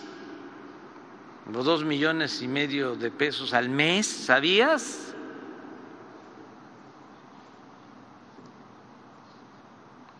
La mayoría no. Se imaginaba desde luego de la corrupción y demás, pero información de esta no había. No se podía tocar al intocable. Eso era la impunidad. No se garantizaba el derecho a la información. Pero en fin, ya, se cierra. Gracias, presidente. Buenos días, Shaila Rosagel, corresponsal del Grupo Gili, el Imparcial de Sonora, la Crónica de Mexicali, Frontera de Tijuana. Buenos días, gobernador. Buenos días a, todos. Eh, preguntarle nada más eh, sobre el nombramiento de la exgobernadora Pavlovich, si ella ya le dio alguna respuesta, si, ya le, si ella, si ella ya le dio alguna respuesta sobre el nombramiento como cónsul de Barcelona. No tengo ninguna información yo le pedí al secretario de Relaciones Exteriores, a Marcelo Ebrard, que es el que atiende estos asuntos, pues que hablara con Claudia y que se pusieran de acuerdo para ver lo del nombramiento. Ya van a empezar a presentarse al Senado todas estas propuestas Eh, en el caso de los gobiernos eh, de otros países donde se requiere el beneplácito, pues ya nos han eh, dado respuesta. Creo que Venezuela, Nicaragua, España y otros países, de los nuevos embajadores. Pero vamos a esperarnos. Pero ella, usted no le ha dado una respuesta, ella, la, la exgobernadora, a usted, si así acepta o el nombramiento. No, no le he visto, no le he visto, pero hablamos, yo le hice el planteamiento, ella me dijo que estaba de acuerdo y ya le pedí a Marcelo que él este, estableciera comunicación con ella y se hicieran los trámites, porque hay que hacer la solicitud al Senado para la aprobación, pero yo creo que estén firme porque si no ya me hubiesen mandado a decir o ella hubiese pedido una audiencia conmigo para decirme que no estaba de acuerdo, pero yo creo que eso va caminando. Ok, gracias. Eh, presidente, sobre el tema de seguridad, preguntarles, em, eh, se dieron aquí ya los números eh, de cómo va el tema de la seguridad en Sonora, si nos pudieran comentar un poco sobre estrategias puntuales que se van a seguir para el combate a la, inseguridad. Ahorita no sé si nos puedan comentar más sobre los refuerzos que llegan a Guaymas. Eh, que comentaba eh, el representante de la Sedena, eh, que, llegan hoy, refuerzos, cuántos refuerzos son, si son de la Guardia Nacional o, cómo va a estar. También comentaba el gobernador que se va a pedir que San Luis Río Colorado se incluya en los municipios prioritarios. Si, si esto va a ser así, si, si ya se va a incluir San Luis Río Colorado, cuántos, qué, qué, va a significar esto para San Luis Río Colorado. Y no sé si nos pueden ahondar un poco más en las estrategias que, vienen para, para Sonora en materia de seguridad? Bueno, lo eh, primero es que estamos trabajando de manera coordinada con el gobernador, que tiene todo nuestro apoyo. No está solo. Y lo vamos a seguir apoyando. Y no personalizo, es el apoyo al pueblo de Sonora, a los sonorenses de los 72 municipios. Por eso vengo.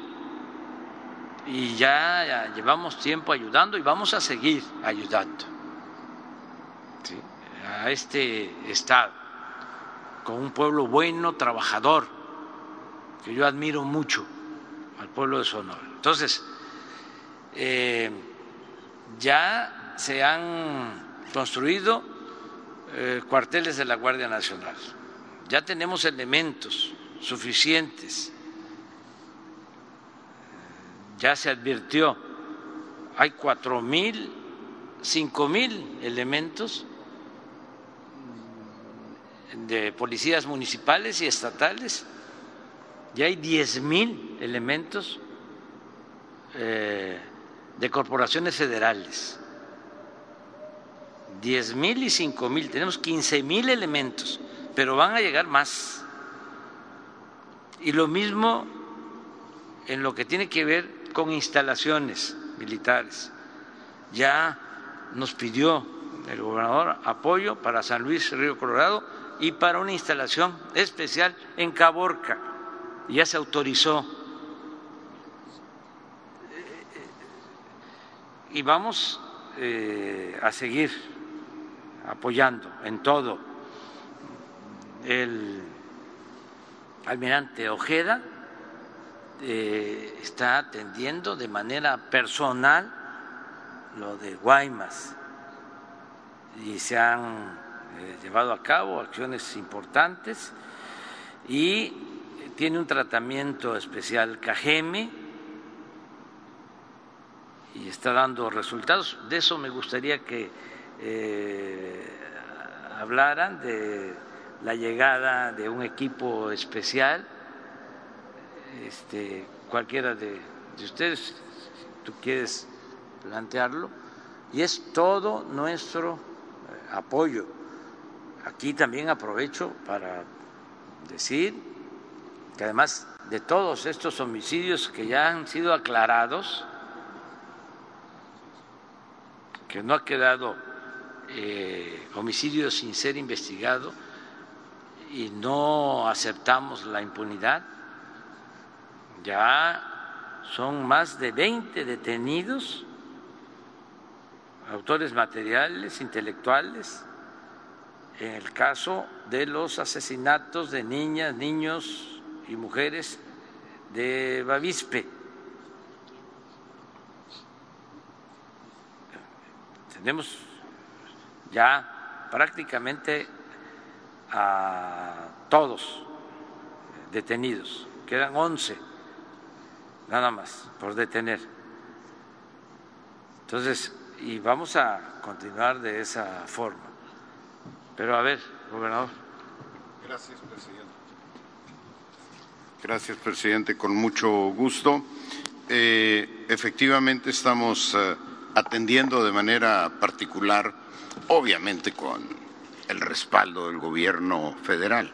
Decía en los datos anteriores que la Policía Estatal de Seguridad Pública tiene 866 elementos, no ha crecido en 12 años, consecuentemente su capacidad es totalmente limitada para atender el tema. Pero debo decir, por ejemplo, que la Guardia Nacional en dos años tiene ya tres años y fracción, tiene más eh, de tres mil elementos aquí en Sonora. Casi cuadruplica la fuerza de la Policía Estatal de Seguridad Pública. Consecuentemente, uno de los eh, las iniciativas eh, es el incremento en el estado de fuerza, porque es lo que permite una respuesta más inmediata.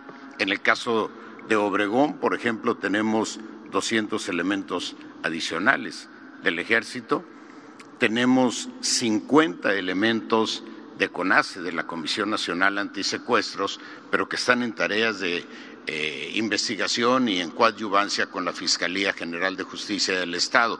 Por eso es que hemos podido incrementar de la manera en que informé la ejecución de órdenes de aprehensión. Tengo el ofrecimiento de la secretaria de Seguridad y Protección Ciudadana, que aprecio muchísimo, eh, reforzar, enviar eh, cuerpos también, grupos de CONACE a San Luis Río Colorado, a Guaymas Empalme y a Caborca. Nos apoyan de manera extraordinaria. Yo digo que la CONACE es una revelación porque descubrió una vocación para la que no fue eh, diseñada. Obviamente los elementos de CONACE vienen, es un respaldo de la Guardia Nacional. La Guardia Nacional es una institución de excepción, como lo son el Ejército y la Marina, y ya que me meto en ese tema, bueno, pues saludo desde aquí a mi queridísimo eh, general eh, Sandoval y le deseamos que le sea leve este nuevo contagio de eh, COVID. obviamente estamos trabajando, reforzando mucho las tareas de inteligencia. Ese es uno de los pues, grandes ingredientes de esta etapa de mejora de la seguridad. en el caso del Estado, tenemos una colaboración muy importante del Centro Nacional de Inteligencia, participa diariamente en las mesas eh, de seguridad. En el caso de Sonora vamos a crear la Agencia de Investigación Policial. No hay un órgano que recoja, procese, analice eh, y convierta en productos, en recomendaciones, toda la información policial que hay en el Estado todas las policías municipales saben lo que pasa en cada una de sus comunidades, pero no hay un órgano que recoja esa información, la analice y la convierta en recomendaciones de política eh, pública y, por supuesto, la prevención. Nada más que la prevención, que es lo más eficaz, es un tema de muy largo plazo. Informaba yo hoy en el Gabinete de Seguridad que tenemos una intervención de prevención en las 10 colonias más violentas del Estado. Pero ese es un tema de largo plazo y tenemos que ampliarlo, obviamente, a todas las áreas eh, de mayor incidencia eh, criminal en el Estado. Aprovechando que estoy en el micrófono, quisiera, presidente, resaltar una cosa muy importante de la que fui informado por la Secretaria de Seguridad y Protección Ciudadana, la autorización del presidente para que los recursos del FASP, del Fondo de Administración para la, de Apoyo a la Seguridad Pública, que este año eh, ascienden a 270 millones de pesos para el Estado, podamos recibir el recurso que corresponderá a los próximos tres años a través de mediante un apoyo de Banobras. Y que eh, al recibir estos de manera adelantada estos recursos, integraríamos un fondo para este año de 710 millones de pesos que nos van a dar una capacidad excepcional, excepcional para equipar eh, a la Policía Estatal de Seguridad Pública, eh, construir las instalaciones que requiera para el mejoramiento, particularmente los C5 que nos ayudan eh, muchísimo con estos sistemas eh, tecnológicos de vigilancia. Y esa es una gran noticia. Vamos a contar con 710 millones de pesos para respaldar las actividades de seguridad pública. Es todo, jovencita. ¿Es de, SENACE o es de.? No, eh, no es, son elementos de la Secretaría de Marina, adicionales, y estamos, estamos eh, organizando ya los. De la, de la defensa, perdón, de la defensa. Y estamos organizando ya los grupos, bueno, pero ya eh, llegó con anterioridad 100 elementos de la, de la Marina y, estamos organizando ya los grupos de trabajo para Guaymas, Empalme de la CONACE, San Luis Río Colorado y Caborca. Gracias. La verdad es que, como si fuese poco, el hecho de que Alfonso haya estado de secretario de Seguridad, pues eh, ayuda mucho porque lleva muy buenas relaciones con la Secretaría de Marina, con la Secretaría de la Defensa. No, no vieron al secretario, al subsecretario de, de la Defensa cuando hablaba de los delitos de Sonora, que decía, bueno, están subiendo, pero este, la verdad, la verdad, este, eh, van a bajar. Este, porque hay muy buena relación. pero todos sabemos aquí pasa y además no vamos a ocultar absolutamente nada y se va a decir este, todo, absolutamente. Pero es ayuda mucho que eh, haya una relación muy estrecha. Nos da mucho gusto. Adelante. A ver, Sara.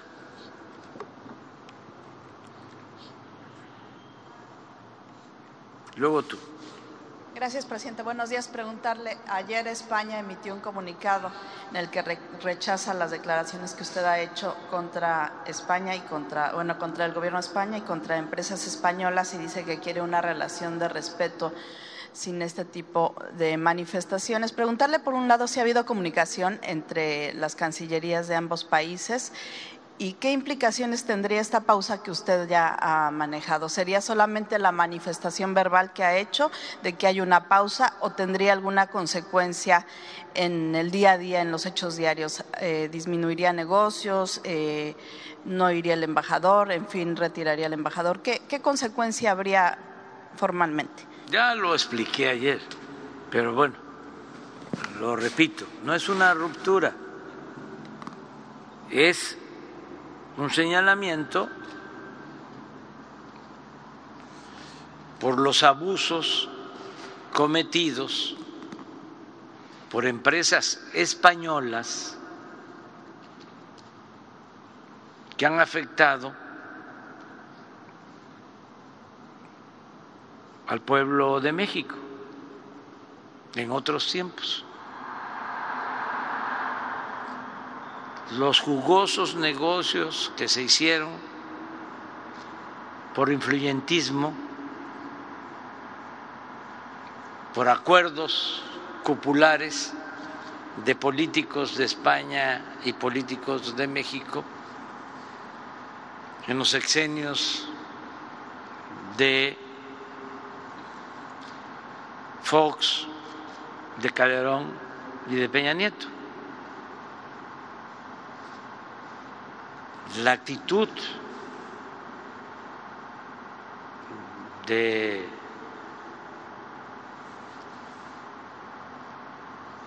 o el comportamiento de la empresa Repsol de España en México, lo que nos costó es cosa de hacer el análisis. Yo lo tengo hasta escrito en un libro.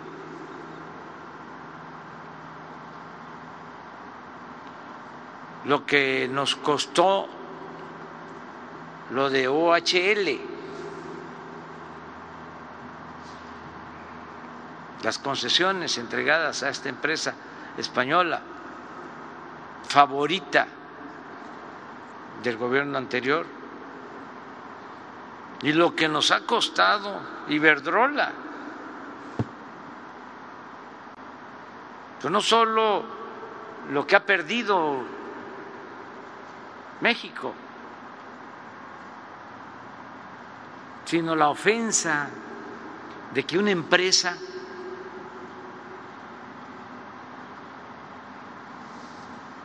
que se beneficia de contratos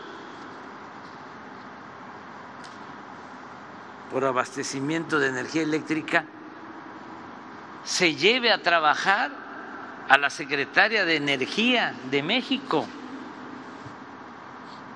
y se lleve como empleado al expresidente de México, a Felipe Calderón.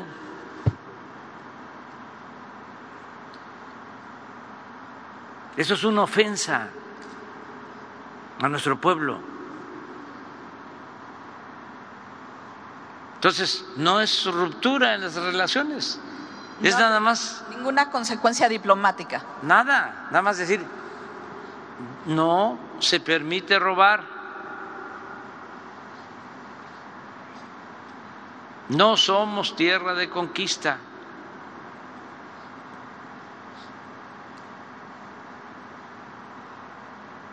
Y que no se confunda al pueblo español que respetamos y admiramos tanto con estas empresas y con sus políticos protectores del más alto nivel.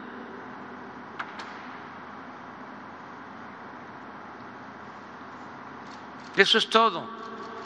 Yo creo que ya. ¿No ha habido ninguna comunicación entre las cancillerías? O? Puede ser. Sí ha habido. No tengo información este, directa porque Marcelo está en Francia, pero no habría ningún problema en que se tenga eh, comunicación. ¿Qué mejor comunicación que lo que estoy diciendo? ¿Que no se entera? Dicen los internacionalistas conservadores, expertos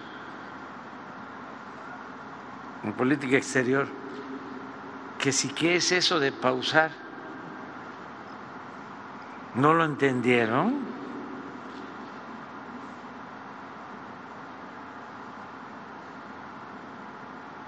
Claro que sí.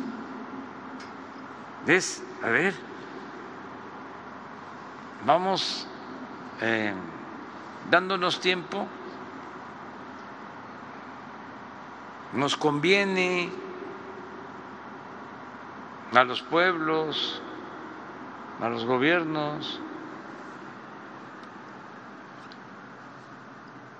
para entender de que hay una nueva realidad.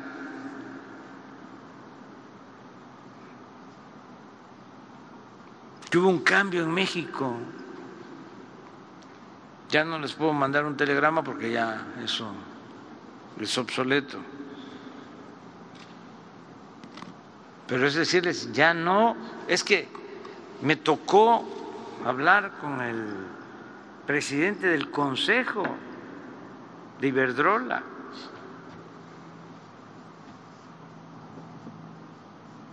Señor, pues me imagino que allá, no sé, el comportamiento en las reuniones con el rey o en las reuniones con el presidente de España, pero acá quiso este actuar con un protagonismo irrespetuoso.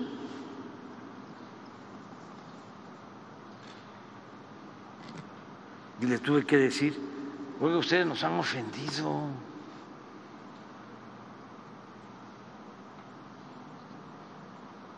Pero ya quién sabe cómo actúa. Yo creo que tiene mucha influencia porque allá sube y sube y sube y sube el precio de la luz. Y ellos son los que controlan, los Iberdrola. Y ese es el modelo que quieren para México, o hacia allá iban, porque se los permitieron. Pero imagínense, aquí en Sonora, con los calores ahora hay frío este, si no existe la Comisión Federal de Electricidad, dejamos a la gente en el desamparo.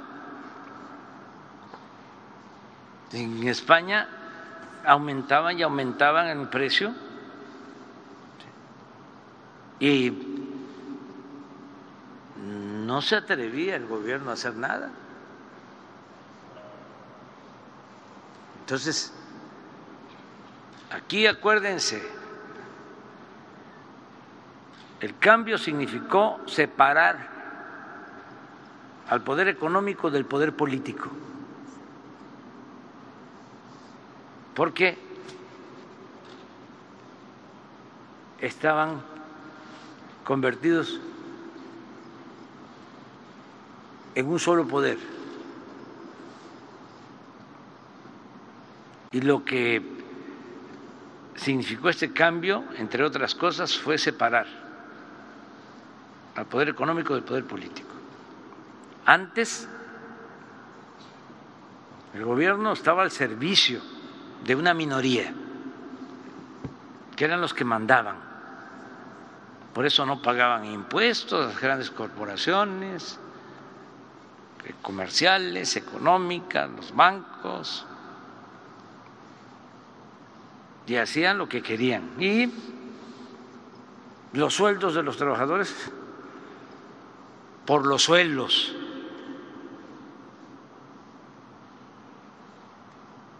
Mandaban un grupo. Ahora no, ahora es un gobierno para todos, para ricos y para pobres. Y se le da la razón al que la tiene y se actúa con justicia. Entonces, ese es el cambio. Eh, repito, yo admiro, respeto muchísimo al pueblo español. Un pueblo como el mexicano, que en momentos difíciles eh, se decidió salirse de España, muchos migrantes, y a trabajar y a buscarse la vida. Vinieron a México y a todos lados y salieron adelante. Decía un amigo que su padre era migrante español, me decía hace relativamente poco que si en aquellos tiempos eh, hubiesen existido las tiendas de 24 horas, su papá hubiese trabajado las 24 horas. Lo mismo que los migrantes mexicanos, nuestros paisanos, en Estados Unidos, los que usan las camas calientes, que van a trabajar. El migrante del mundo es un ser excepcional que merece todo nuestro respeto. Y desde luego los españoles de la República, grandes poetas, intelectuales, tenemos muy buena relación con el pueblo español, para que no se malinterprete, ni modo eh, que la empresa cualquiera. Iberdrola es el equivalente al pueblo español. Es como si dijéramos que Telmex es México. No. Es más, ni el siquiera el gobierno de España es el pueblo español, ni el gobierno de México es el pueblo de México.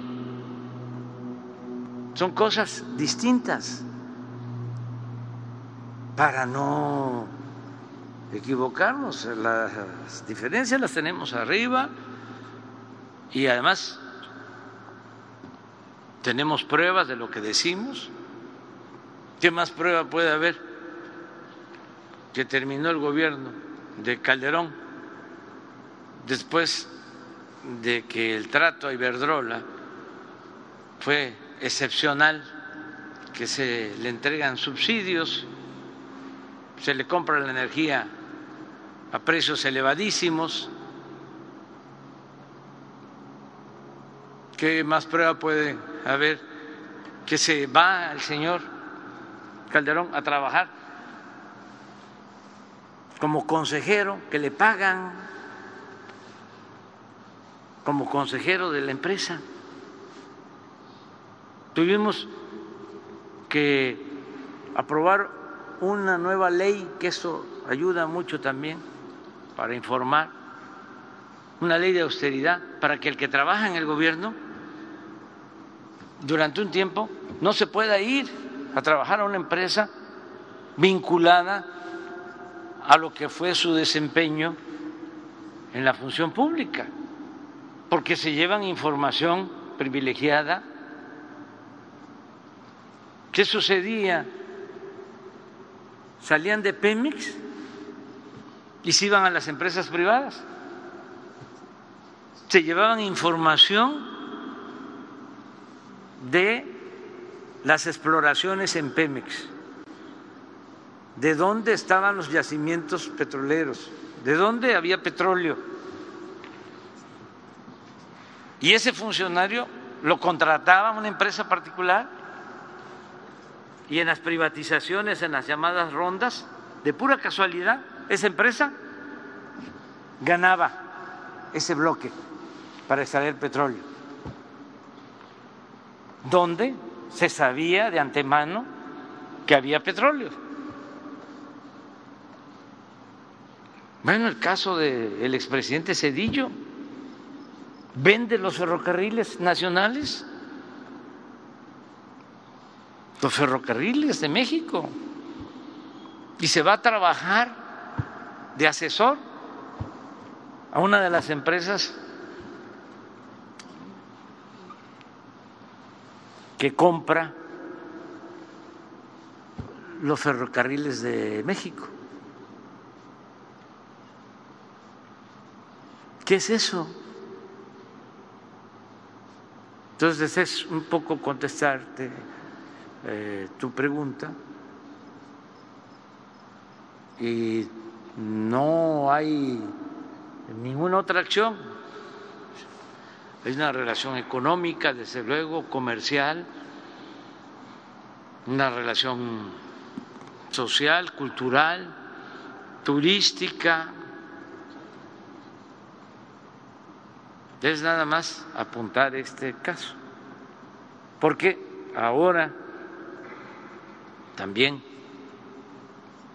que se sepa, con la reforma eléctrica, pues son los de Iberdrola los que están haciendo lobby en contra junto con sus socios o cómplices en México. Es todo. Gracias, presidente. Y preguntarle, ayer fue asesinado eh, Eber López en Oaxaca, periodista. Eh, preguntarles qué información tienen y también si en estos foros que entiendo ha hecho el subsecretario Encinas, eh, ¿Ya se tiene algún resultado de cómo se podría mejorar el mecanismo de protección, sobre todo para los periodistas de los estados, que son los que se ven más vulnerables en este tipo de situaciones? Y otra de periodistas, ¿cómo va el conflicto en Notimex? Son ya más 700 días de, huelga, si no ve usted ningún viso de que se pueda arreglar para que la agencia vuelva a, funcionar. Bueno, de esto último, ojalá y se ya se logre un acuerdo, a ver si nos informan se lo vamos a, a pedir a Jesús que nos informe un día de estos sobre cómo va eh, este conflicto. Em, se está mejorando el mecanismo de protección a, eh, a periodistas, lo está haciendo en efecto Alejandro Encinas. Y acerca de este lamentable asesinato, eh, podemos ya informarles, porque no solo nos preocupa, nos ocupa, y es un periodista que eh, nosotros conocemos como los periodistas de todas las regiones de los pueblos. Eh, es un periodista de Salina Cruz, Oaxaca, incluso sus familiares van a, solicitar una audiencia conmigo, ya le pedí a Alejandro que los atienda y ya les podemos eh, dar información de lo que sucedió de inmediato. Si te parece, Rosa Isela, Ricardo Mejía. A ver, informamos. Porque repito, no me gusta la frase, ¿eh? hay que buscar otra. No sé, la veo ah, como este, autoritaria, ah, así como ah, muy dura, facha. Este, pero la gente eh, sí la entiende muy bien. La frase es, el que la hace, la paga. O sea, no hay impunidad. Cero impunidad. Puede ser que este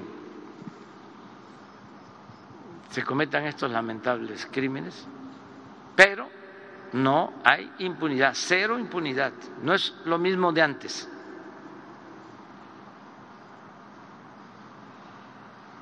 En todos los casos. Y esto es un mensaje para los que se dedican a la delincuencia, tanto a la delincuencia organizada como a la delincuencia de cuello blanco. Cero impunidad. A ver.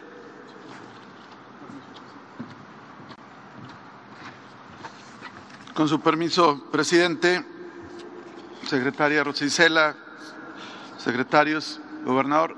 Efectivamente, el día de ayer eh, asesinaron al periodista Ever López Vázquez en Salina Cruz, en su domicilio.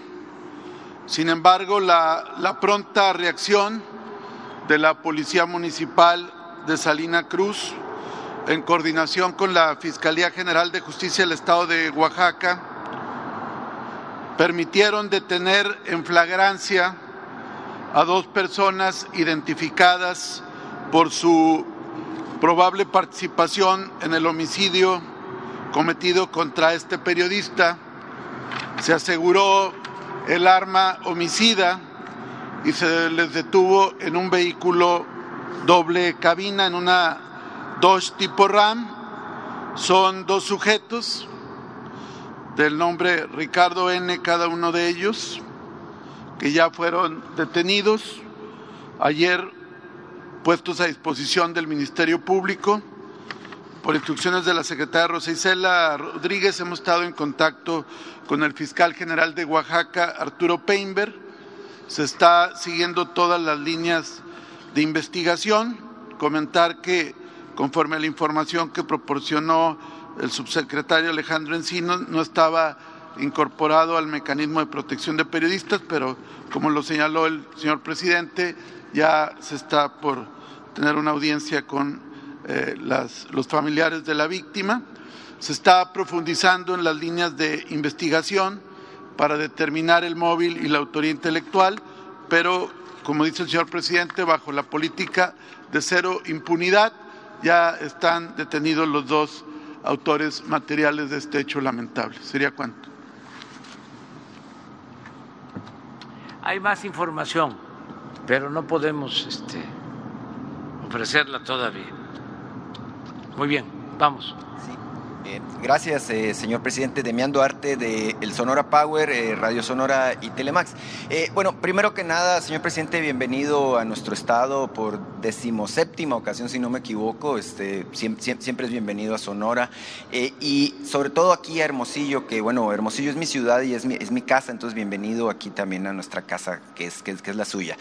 señor presidente, en Hermosillo tenemos una ciudad que usted conoce bastante bien, es una ciudad este, eh, moderna, una ciudad este, funcional.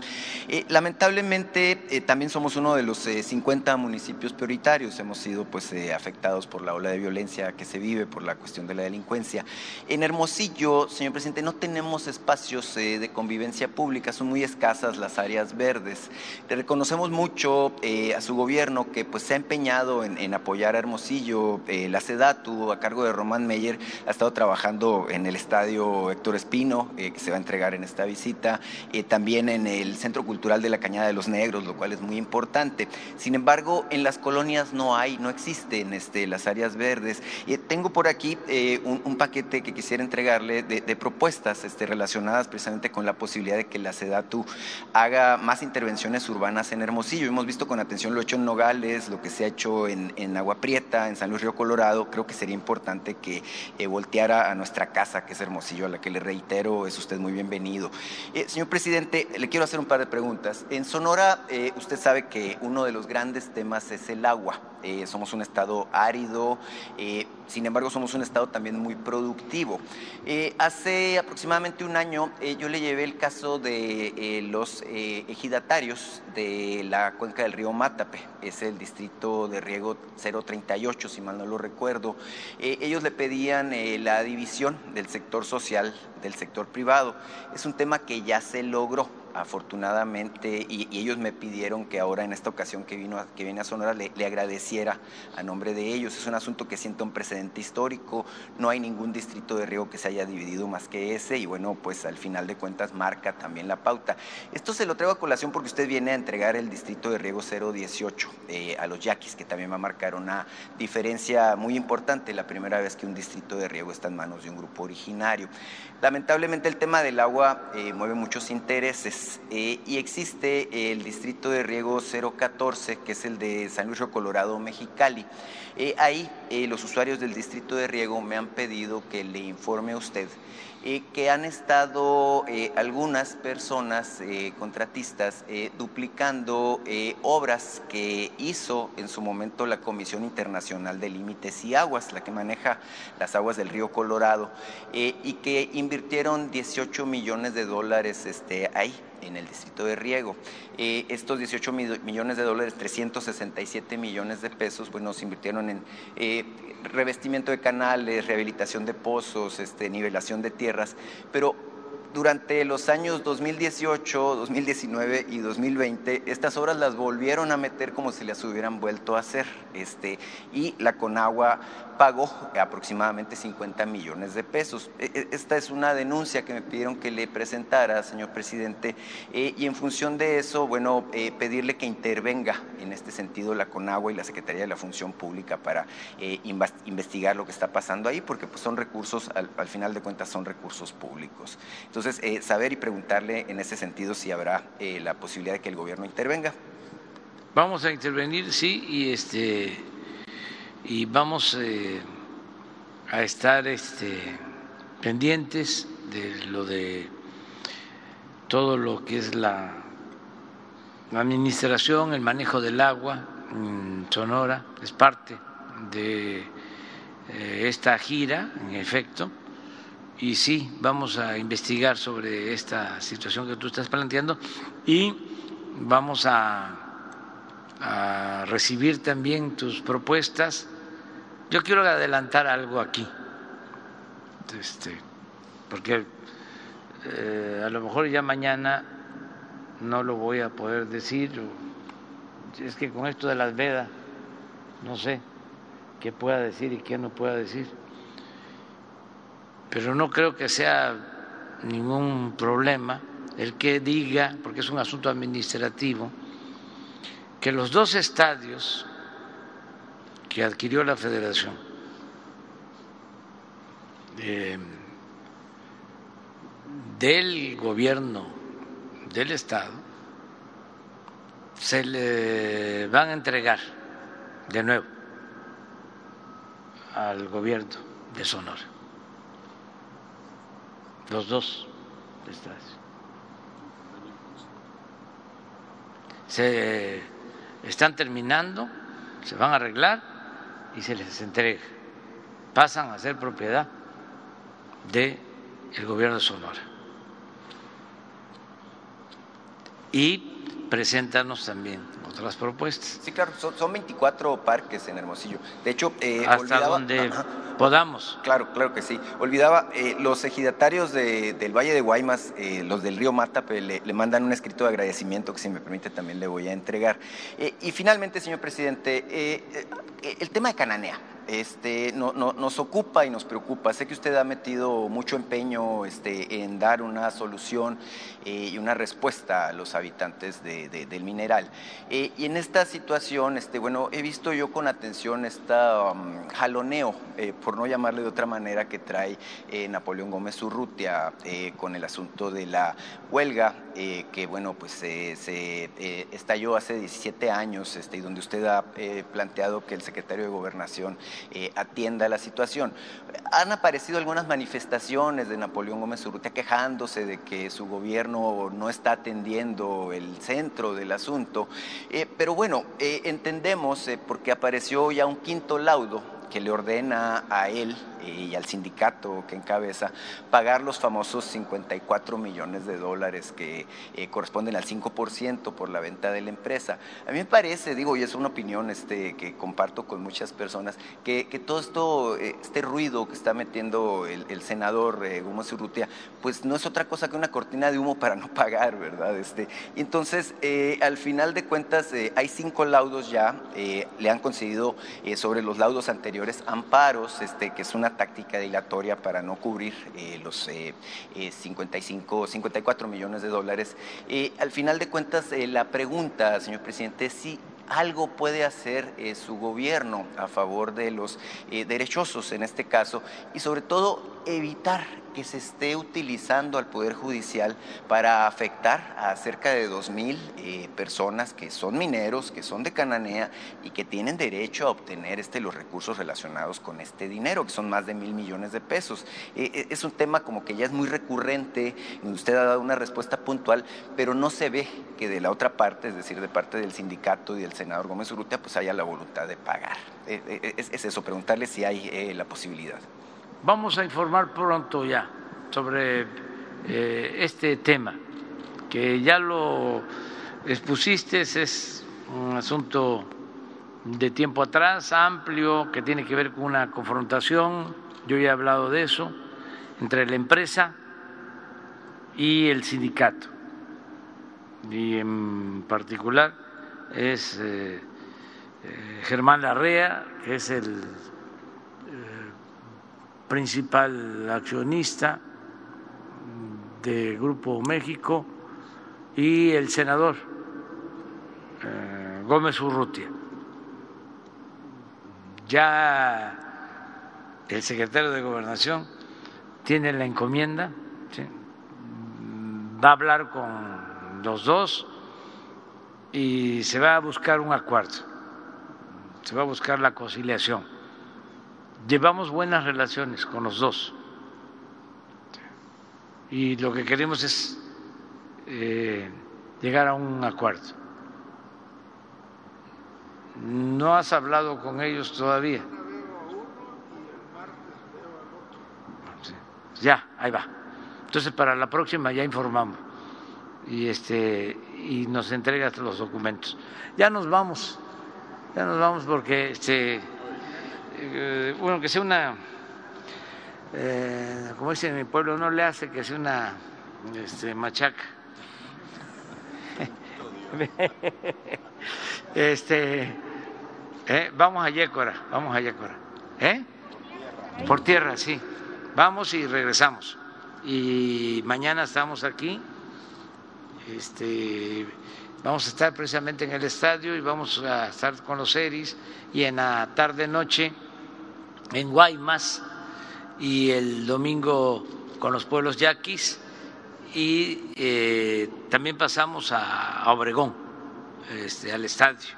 Ese es el programa. Bueno, que la pasen bien.